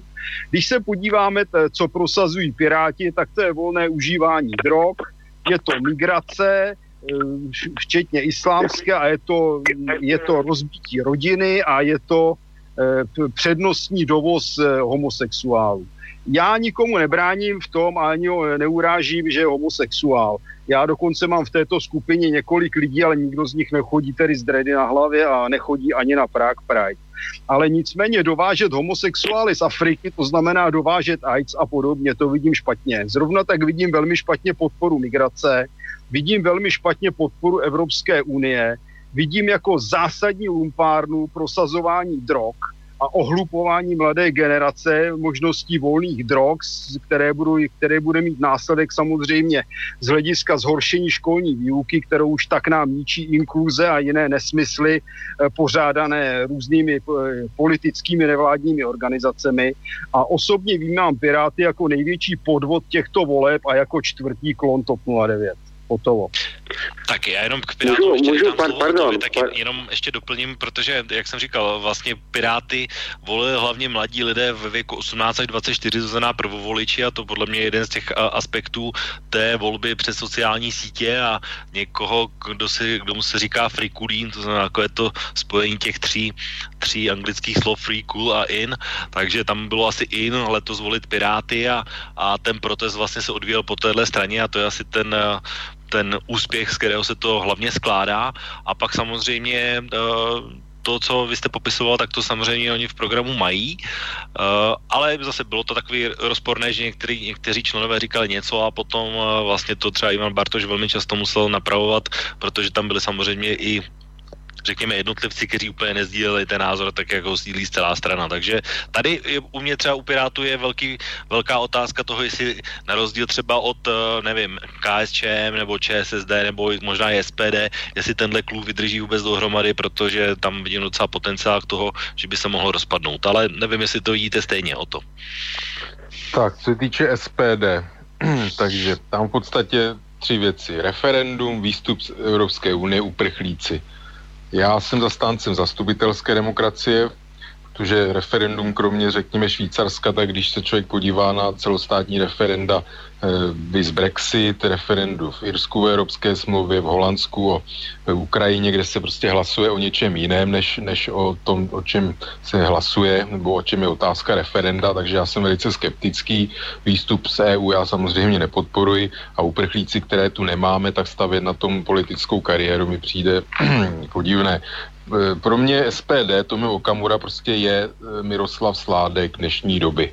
Prostě kanalizace politiky, into, vlastně intoxikace takovými určitými nenávistnými vlastně nenávistnými vyjádřeními a prvek osobního obohacení. Prostě pro mě je to, pro mě je to pokračování Miroslava Sládka v tom, co jsem řekl.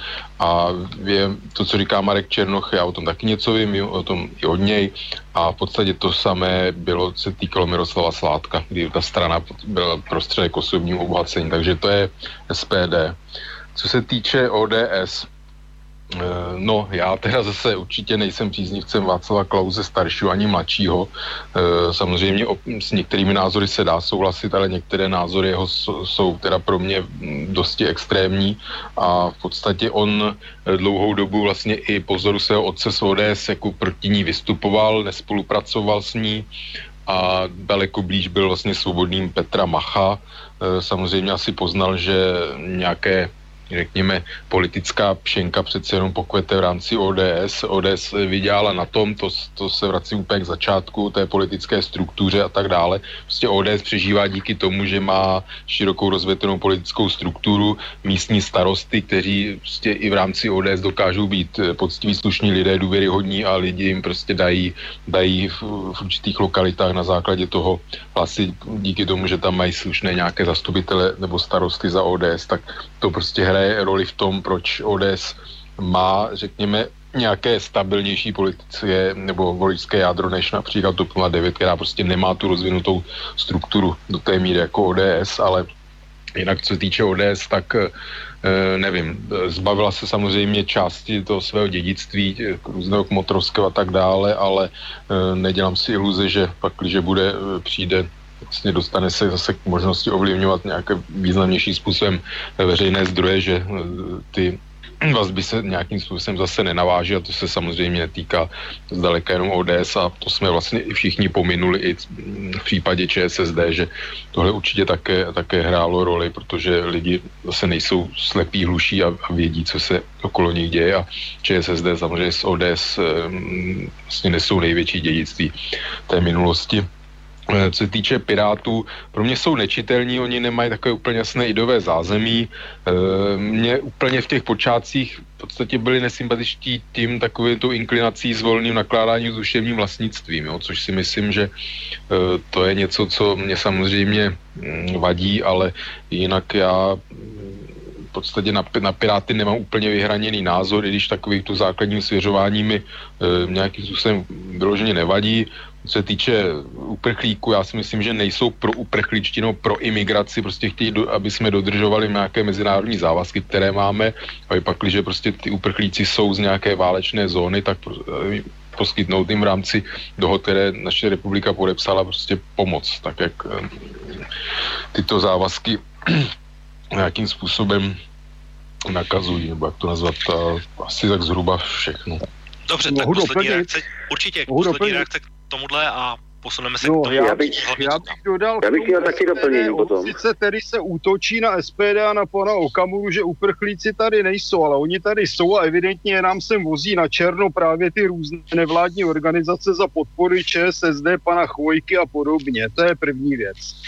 Eh, druhá věc, eh, co se týče uprchlíků, pokud nezačneme tím, co udrželo při životě evropskou civilizaci, což je prevence a předvídání, tak, je, tak nás tady zahltí. A to je fakt, protože jich tady je, řekněme, v Evropě dobré 2 miliony a další budou přicházet. Představa, že budeme řešit problém, až nám přeroste přes hlavu, to už bude samozřejmě pozdě. Eh, dále, co se týče zastupitelské demokracie, nemohu si pomoct, ale když vidím zastupitelskou demokracii v naší republice za posledních 27 let, tak je to ne zastupitelská demokracie, ale demokracie pro zastupitele. Tady se toho rozkradlo, rozprodalo a zmizelo a vytunelo, že je to naprostá hrůza. A já jsem toho názoru, že referendum je nejlepší možnost, jak vůbec donutit politiky, aby dělali to, co mají a aby plnili Eh, slova svého poslaneckého slibu, protože mnozí to nedělají. A co se týče Evropské unie vůbec, tak podle mého názoru Evropská unie to je chrám korupce, totality, nesvobody, různých etnických pokusů, migrace, islamizace a podobně. Co nám Evropská unie přinesla? Nepřinesla nám nic robotárny, ve kterých dělají naši lidé za pár šupů jako moderní otroci a daně si platí eh, majitele robotáren někde v Německu, ve Francii nebo ve Španělsku. Podle mého názoru Evropská unie to je žalář národů a hrob demokracie. My jsme vstupovali do Evropské unie a mysleli jsme si, že je, to, eh, že je to Evropské hospodářské společenství, což bylo podle mého názoru velmi dobrá instituce. Ale Evropská unie, to je totalita, která krok za krokem blíží, se blíží k fašismu. Děkuji.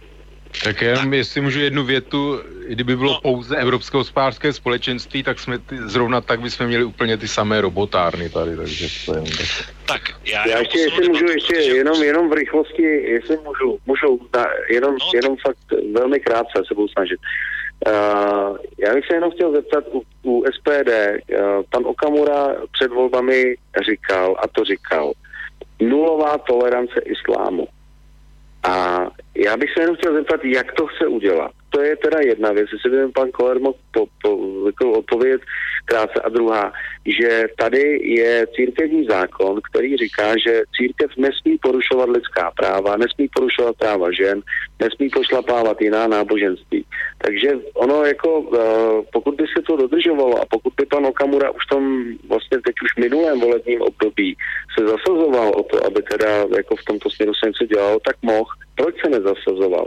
Je to prostě jenom, eh, to je, to je populismus a vykřikování věd, které nemají svým způsobem racionální základ a není schopen je splnit. A už taky říká, že vlastně už nechce zakazovat islám, ale že chce zakazovat právo šaria. Tak jak řekl pan Fiala, hned ve volební den na, na české televizi. Takže to je, to je to, co mi na tom vadí. A, a hlavně neodpracuje to. Neodpracuje to. Tak no, já co se týče nechám... té tolerance, co se týče té tolerance k islámu, tady je myšlena samozřejmě tolerance k současnému islámu, což není náboženství, ale nenávistná ideologie. Já jsem tady uváděl, myslím, tak asi před hodinou a půl, nebo jestli už to bylo v, té, v tom minulém vysílání, že samozřejmě tady máme muslimy, kteří jsou zcela normální a civilizovaní, nejsou to žádní fanatici, ale to jsou většinou lidé, kteří sem přišli ještě někdy před rokem 1990 jako studenti a ze zemí, které tedy byly později prohlášeny za zločinecké, jako byl Irák a Líbě. A nakonec toto jsou v mnoha případech velmi slušní a civilizovaní lidé. Ale k současnému islámu je třeba skutečně zaujmout nulovou toleranci, protože to není náboženství náboženství, je to ideologie. A je, je třeba zasáhnout proti tomu, aby tato ideologie navíc ještě získávala státní podporu z našich peněz. Nevidím žádný, žádný důvod, aby naše republika pomáhala každému Ahmedovi po celém světě jenom proto, že má problémy, že se mu nechce pracovat nebo že u nich jsou nějaké války. Ty války oni si tam vyvolávají především oni sami mezi sebou a jsou to normální kmenové rvačky, které tam existují tisíce let a podle mého názoru je nesmysl do nich zasahovat. Pokud se máme dodržovat jakési mezinárodní dohody, tak bychom měli se podívat, jaký mají smysl, jestli jsou aktuální a případně z nich odstoupit.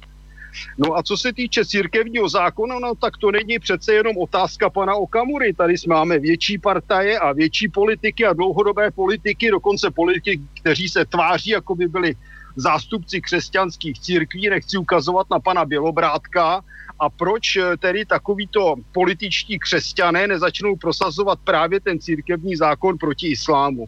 Protože nechtějí a protože podporují politiku Evropské unie, která se snaží preferovat islám jako, jako evropské náboženství a dokonce evropskou kulturu, přestože islám žádnou kulturu nepředstavuje. Tak, určitě. A to se týče populismu, co se týče populismu, já tvrdím jednu věc, nadávat někomu, že chce udělat něco pro lidi a říkat, že je to populismus, to je, to je podle mě akorát snaha podrážet nohy každému, kdo chce udělat něco pro, pro tu občanskou většinu, jak já říkám, pro stát a rodinu. Podle mého názoru určitá dávka populismu vůbec neškodí, protože je přesným opakem eh, namyšleného elitářství, které nám tady vládlo 27 let. To máte pravdu, pane Kolere, ale já jsem tím nemyslel... Uh, já jsem, pardon. Tak já, protože já stejnou otázku jsem položil i třeba ve své relaci panu poslanci Odráčkovi z KSČM a taky říkal, že to je nesmysl a ne, neprůchodná, neprůchodná věc, ale mohli bychom o tomhle mluvit hodně dlouho, ale protože čas nám opravdu běží, tak eh, zbývá vlastně poslední okruh eh, a taky docela důležitý, tak bych to posunul, protože my už jsme tady nakousli vlastně téma Evropské unie a NATO, tak eh, jenom ještě než se dostaneme k tomuhle tématu, jenom v rychlosti, tak jenom zdravím Mira do Galanty a doufám, že vlastně dostavadní rád se uspokojila v tom, aby viděl, koho by vlastně měl volit a hlavně proč a jaké jsou rozdíly mezi těmi jednotlivými stranami. A měl bych ještě jednu rychlou otázku, protože taky dotaz našeho posluchače. Tak myslíte si, že Andrej Babiš jako obviněný bude sestavovat vládu, pánové? O to? No jako obviněný, tam byla, pokud vím, i dotaz na to, jestli on požádá o, o zbavení imunity, takže on se k tomu úplně jednoznačně nevyjádřil. Pan Faltínek taky váhavě. Samozřejmě ono stačí, když požádají orgány v činném trestním řízení. Pokud vím, tak eh, to nemusí požádat oni sami ale tak zatím všichni do, jedné, do jednoho z ostatních stran nebo všichni strany do jedné deklarovali, že pak, když bude uh, Andrej Babiš obviněn, takže by neměl být ve vládě, takže Nevím si představit, že by úplně změnili, změnili názor, ale uh, 180 stupňů vidím. Uh-huh. Pane Černochu, vy znáte ty hráče uh, doslova osobně, tak jak uh, myslíte, že někdo otočí nebo poruší své slovo? Já si osobně myslím, že, že neotočí že teď už je to natolik, natolik vygradováno těmi právě větami o tom, že by s ním do vlády nešli, že nemá být uh, obviněný člověk premiérem České republiky, že by se asi velmi těžko couvalo zpět a vysvětlovalo svým voličům nebo příznivcům těch stran, že vlastně museli změnit úplně svůj názor. Takže já osobně si myslím, že v tom, v tom směru ne, ne, nebudou měnit názor i když uh, v politice je možné všechno, zažili jsme to xkrát a, a najednou se, jsme svědky toho, že prostě ta strana vlastně zjistí, že on to až tak špatné není. A je to důležité proto, aby uh, mohli prosadit nějaký svůj návrh zákona nebo svůj program, takže proto vlastně mění ten názor a půjdou uh, s panem Babišem do vlády ale těžko říct tuhle tu chvíli. Já si teda myslím, že se to nestane. Na druhou stranu jsem zažil ty čtyři roky v politice daleko, daleko nepravděpodobnější věci. Mhm. Pane Kolere? No já musím říct, že z tohoto hlediska jsem si velmi nejistý, protože na jedné straně politici vykřikují, vykřikují a na druhé straně člověk slyší od lidí z vedení stejných stran, jak už se těší na tu koalici s Babišem. To je první věc. Druhá věc, jestli bude, jestli bude sestovat vládu jako obviněný, po, podle mého názoru, pokud není odsouzený, tak stále ještě není vinný a proč by tedy nemohl to je další věc. Pokud se podaří to tažení do určité míry účelové, řekněme, kolem Andreje Babiše dotáhnout a vznikne vláda antibabiš, tak si můžeme být z velké části jistí, že za dva roky tato antibabiš vláda padne a Andrej Babiš se vrátí a bude mít podporu více než 50% jenom pro ano. A pak mu pak bude možná docela veselé. Jestli můžu ještě k tomu, já si myslím, že pro ty ostatní strany je to docela dobrá vyjednávací páka s nutím ano. Takže to je jedna věc. Druhá věc je samozřejmě, mají teď nově imunitu, takže ono se to ještě může vyvinout e, různým způsobem. E, účelově, tam si myslím, to čapí hnízdo, to bylo opravdu účelová záležitost, takže mm, to, to si myslím, že nevím, asi ne, jako těž, těžko hledat úplně pochybnosti. Myslím, že to bylo z hlediska Andreje Babiše poměrně zbytečné kvůli 50 milionům, ale on samozřejmě v té době nevěděl, že... Evropské unie navíc, nikoli z našich peněz. No v pořádku, ale že určitě nevěděl, ještě v té době neplánoval vstup do politiky, takže zřejmě hm, to ne, nebral v úvahu vůbec takové, že to může mít takové následky. No. Tak pánové, poslední asi otázka, kterou stihneme, protože čas je opravdu hodně daleko. Chci se vás zeptat na to, jak vidíte, že tyhle volby ovlivní naše další členství České republiky v Evropské unii nebo v NATO? Pane Černochu.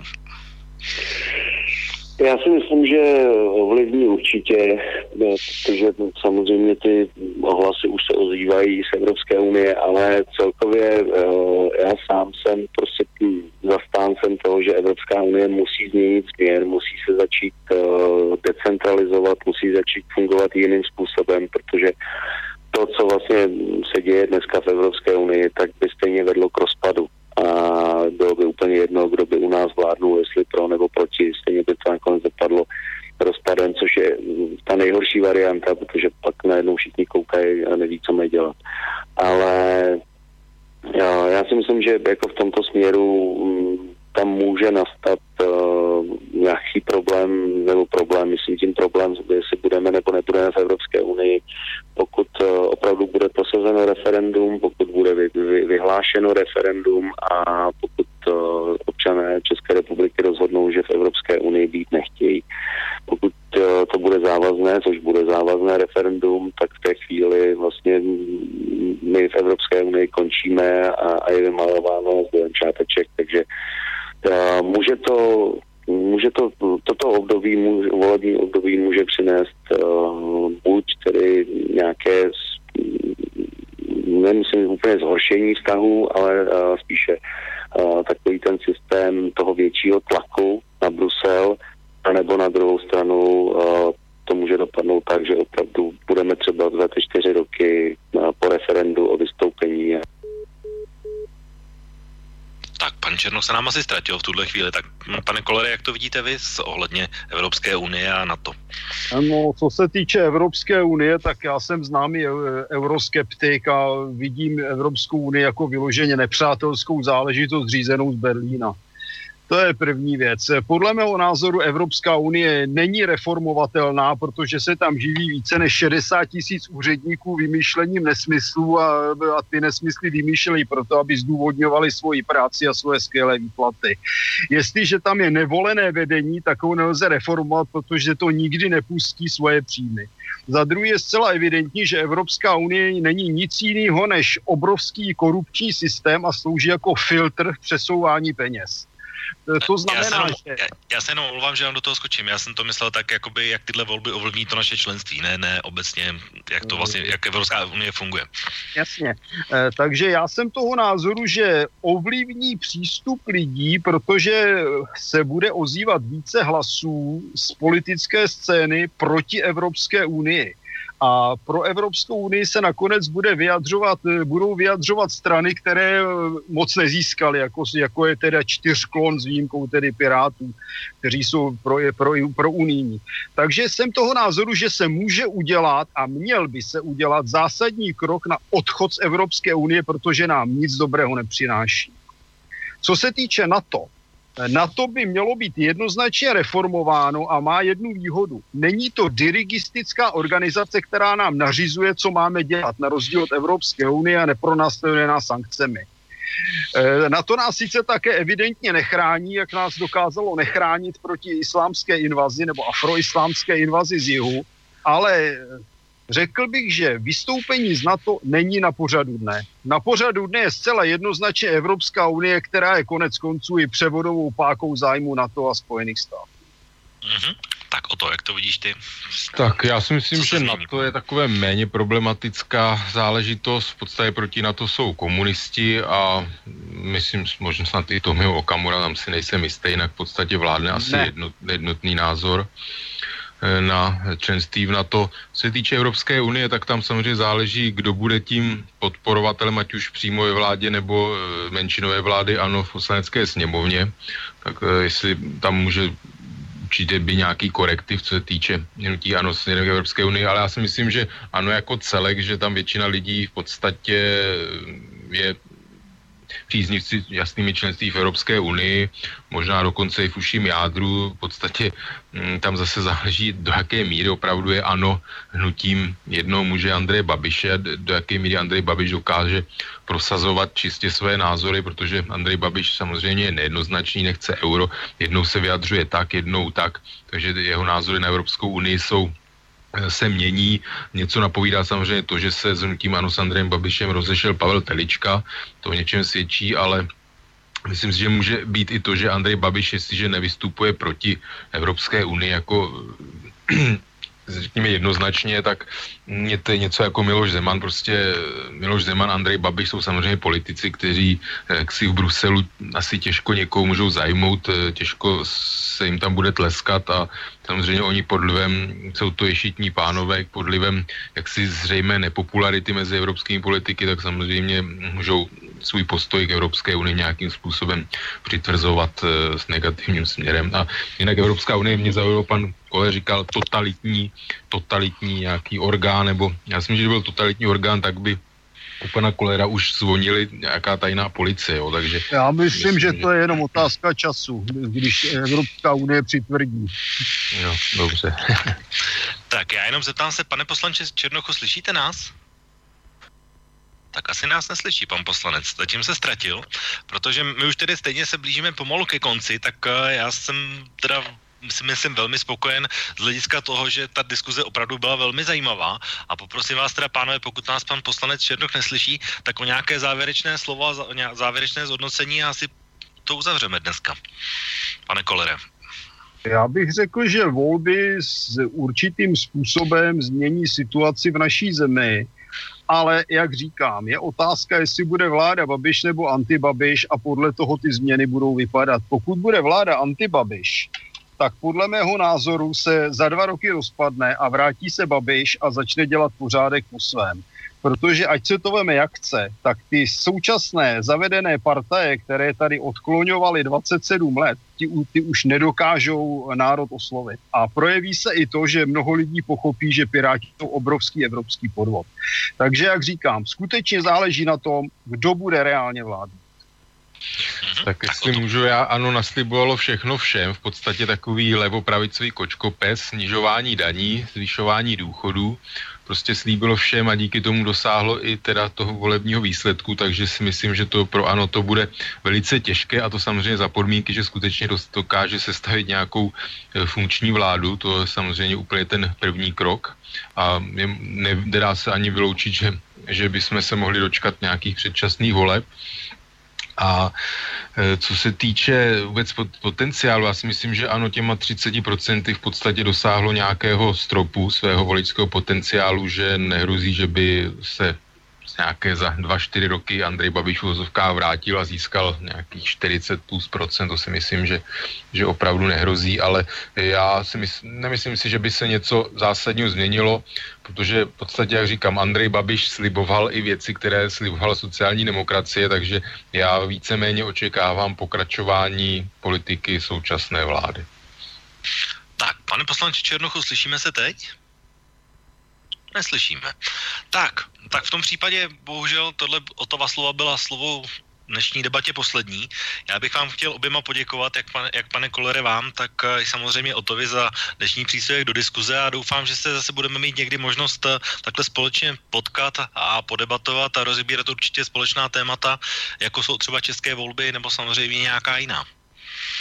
Děkuji za pozvání, za pozornost. Děkuji, hezký večer, Bylomický. Já taky moc děkuju, takže to byla dneska speciální relace v, v prvé línii, které mělo hlavní téma České parlamentní volby. Našimi hosty byli o to pan Martin Koller a dost dlouho až těsně před koncem i pan poslanec Marek Černoch. Moc jim děkuju a loučím se i vážní posluchači s vámi a těším se opět v pátek eh, odpoledne naslyšenou eh, v relaci Okénko a přeji vám také příjemný zbytek večera a dobrou noc. Táto relácia vznikla za podpory dobrovoľných príspevkov našich poslucháčov. I ty sa k ním môžeš pridať. Viac informácií nájdeš na www.slobodnyvysielac.sk Ďakujeme.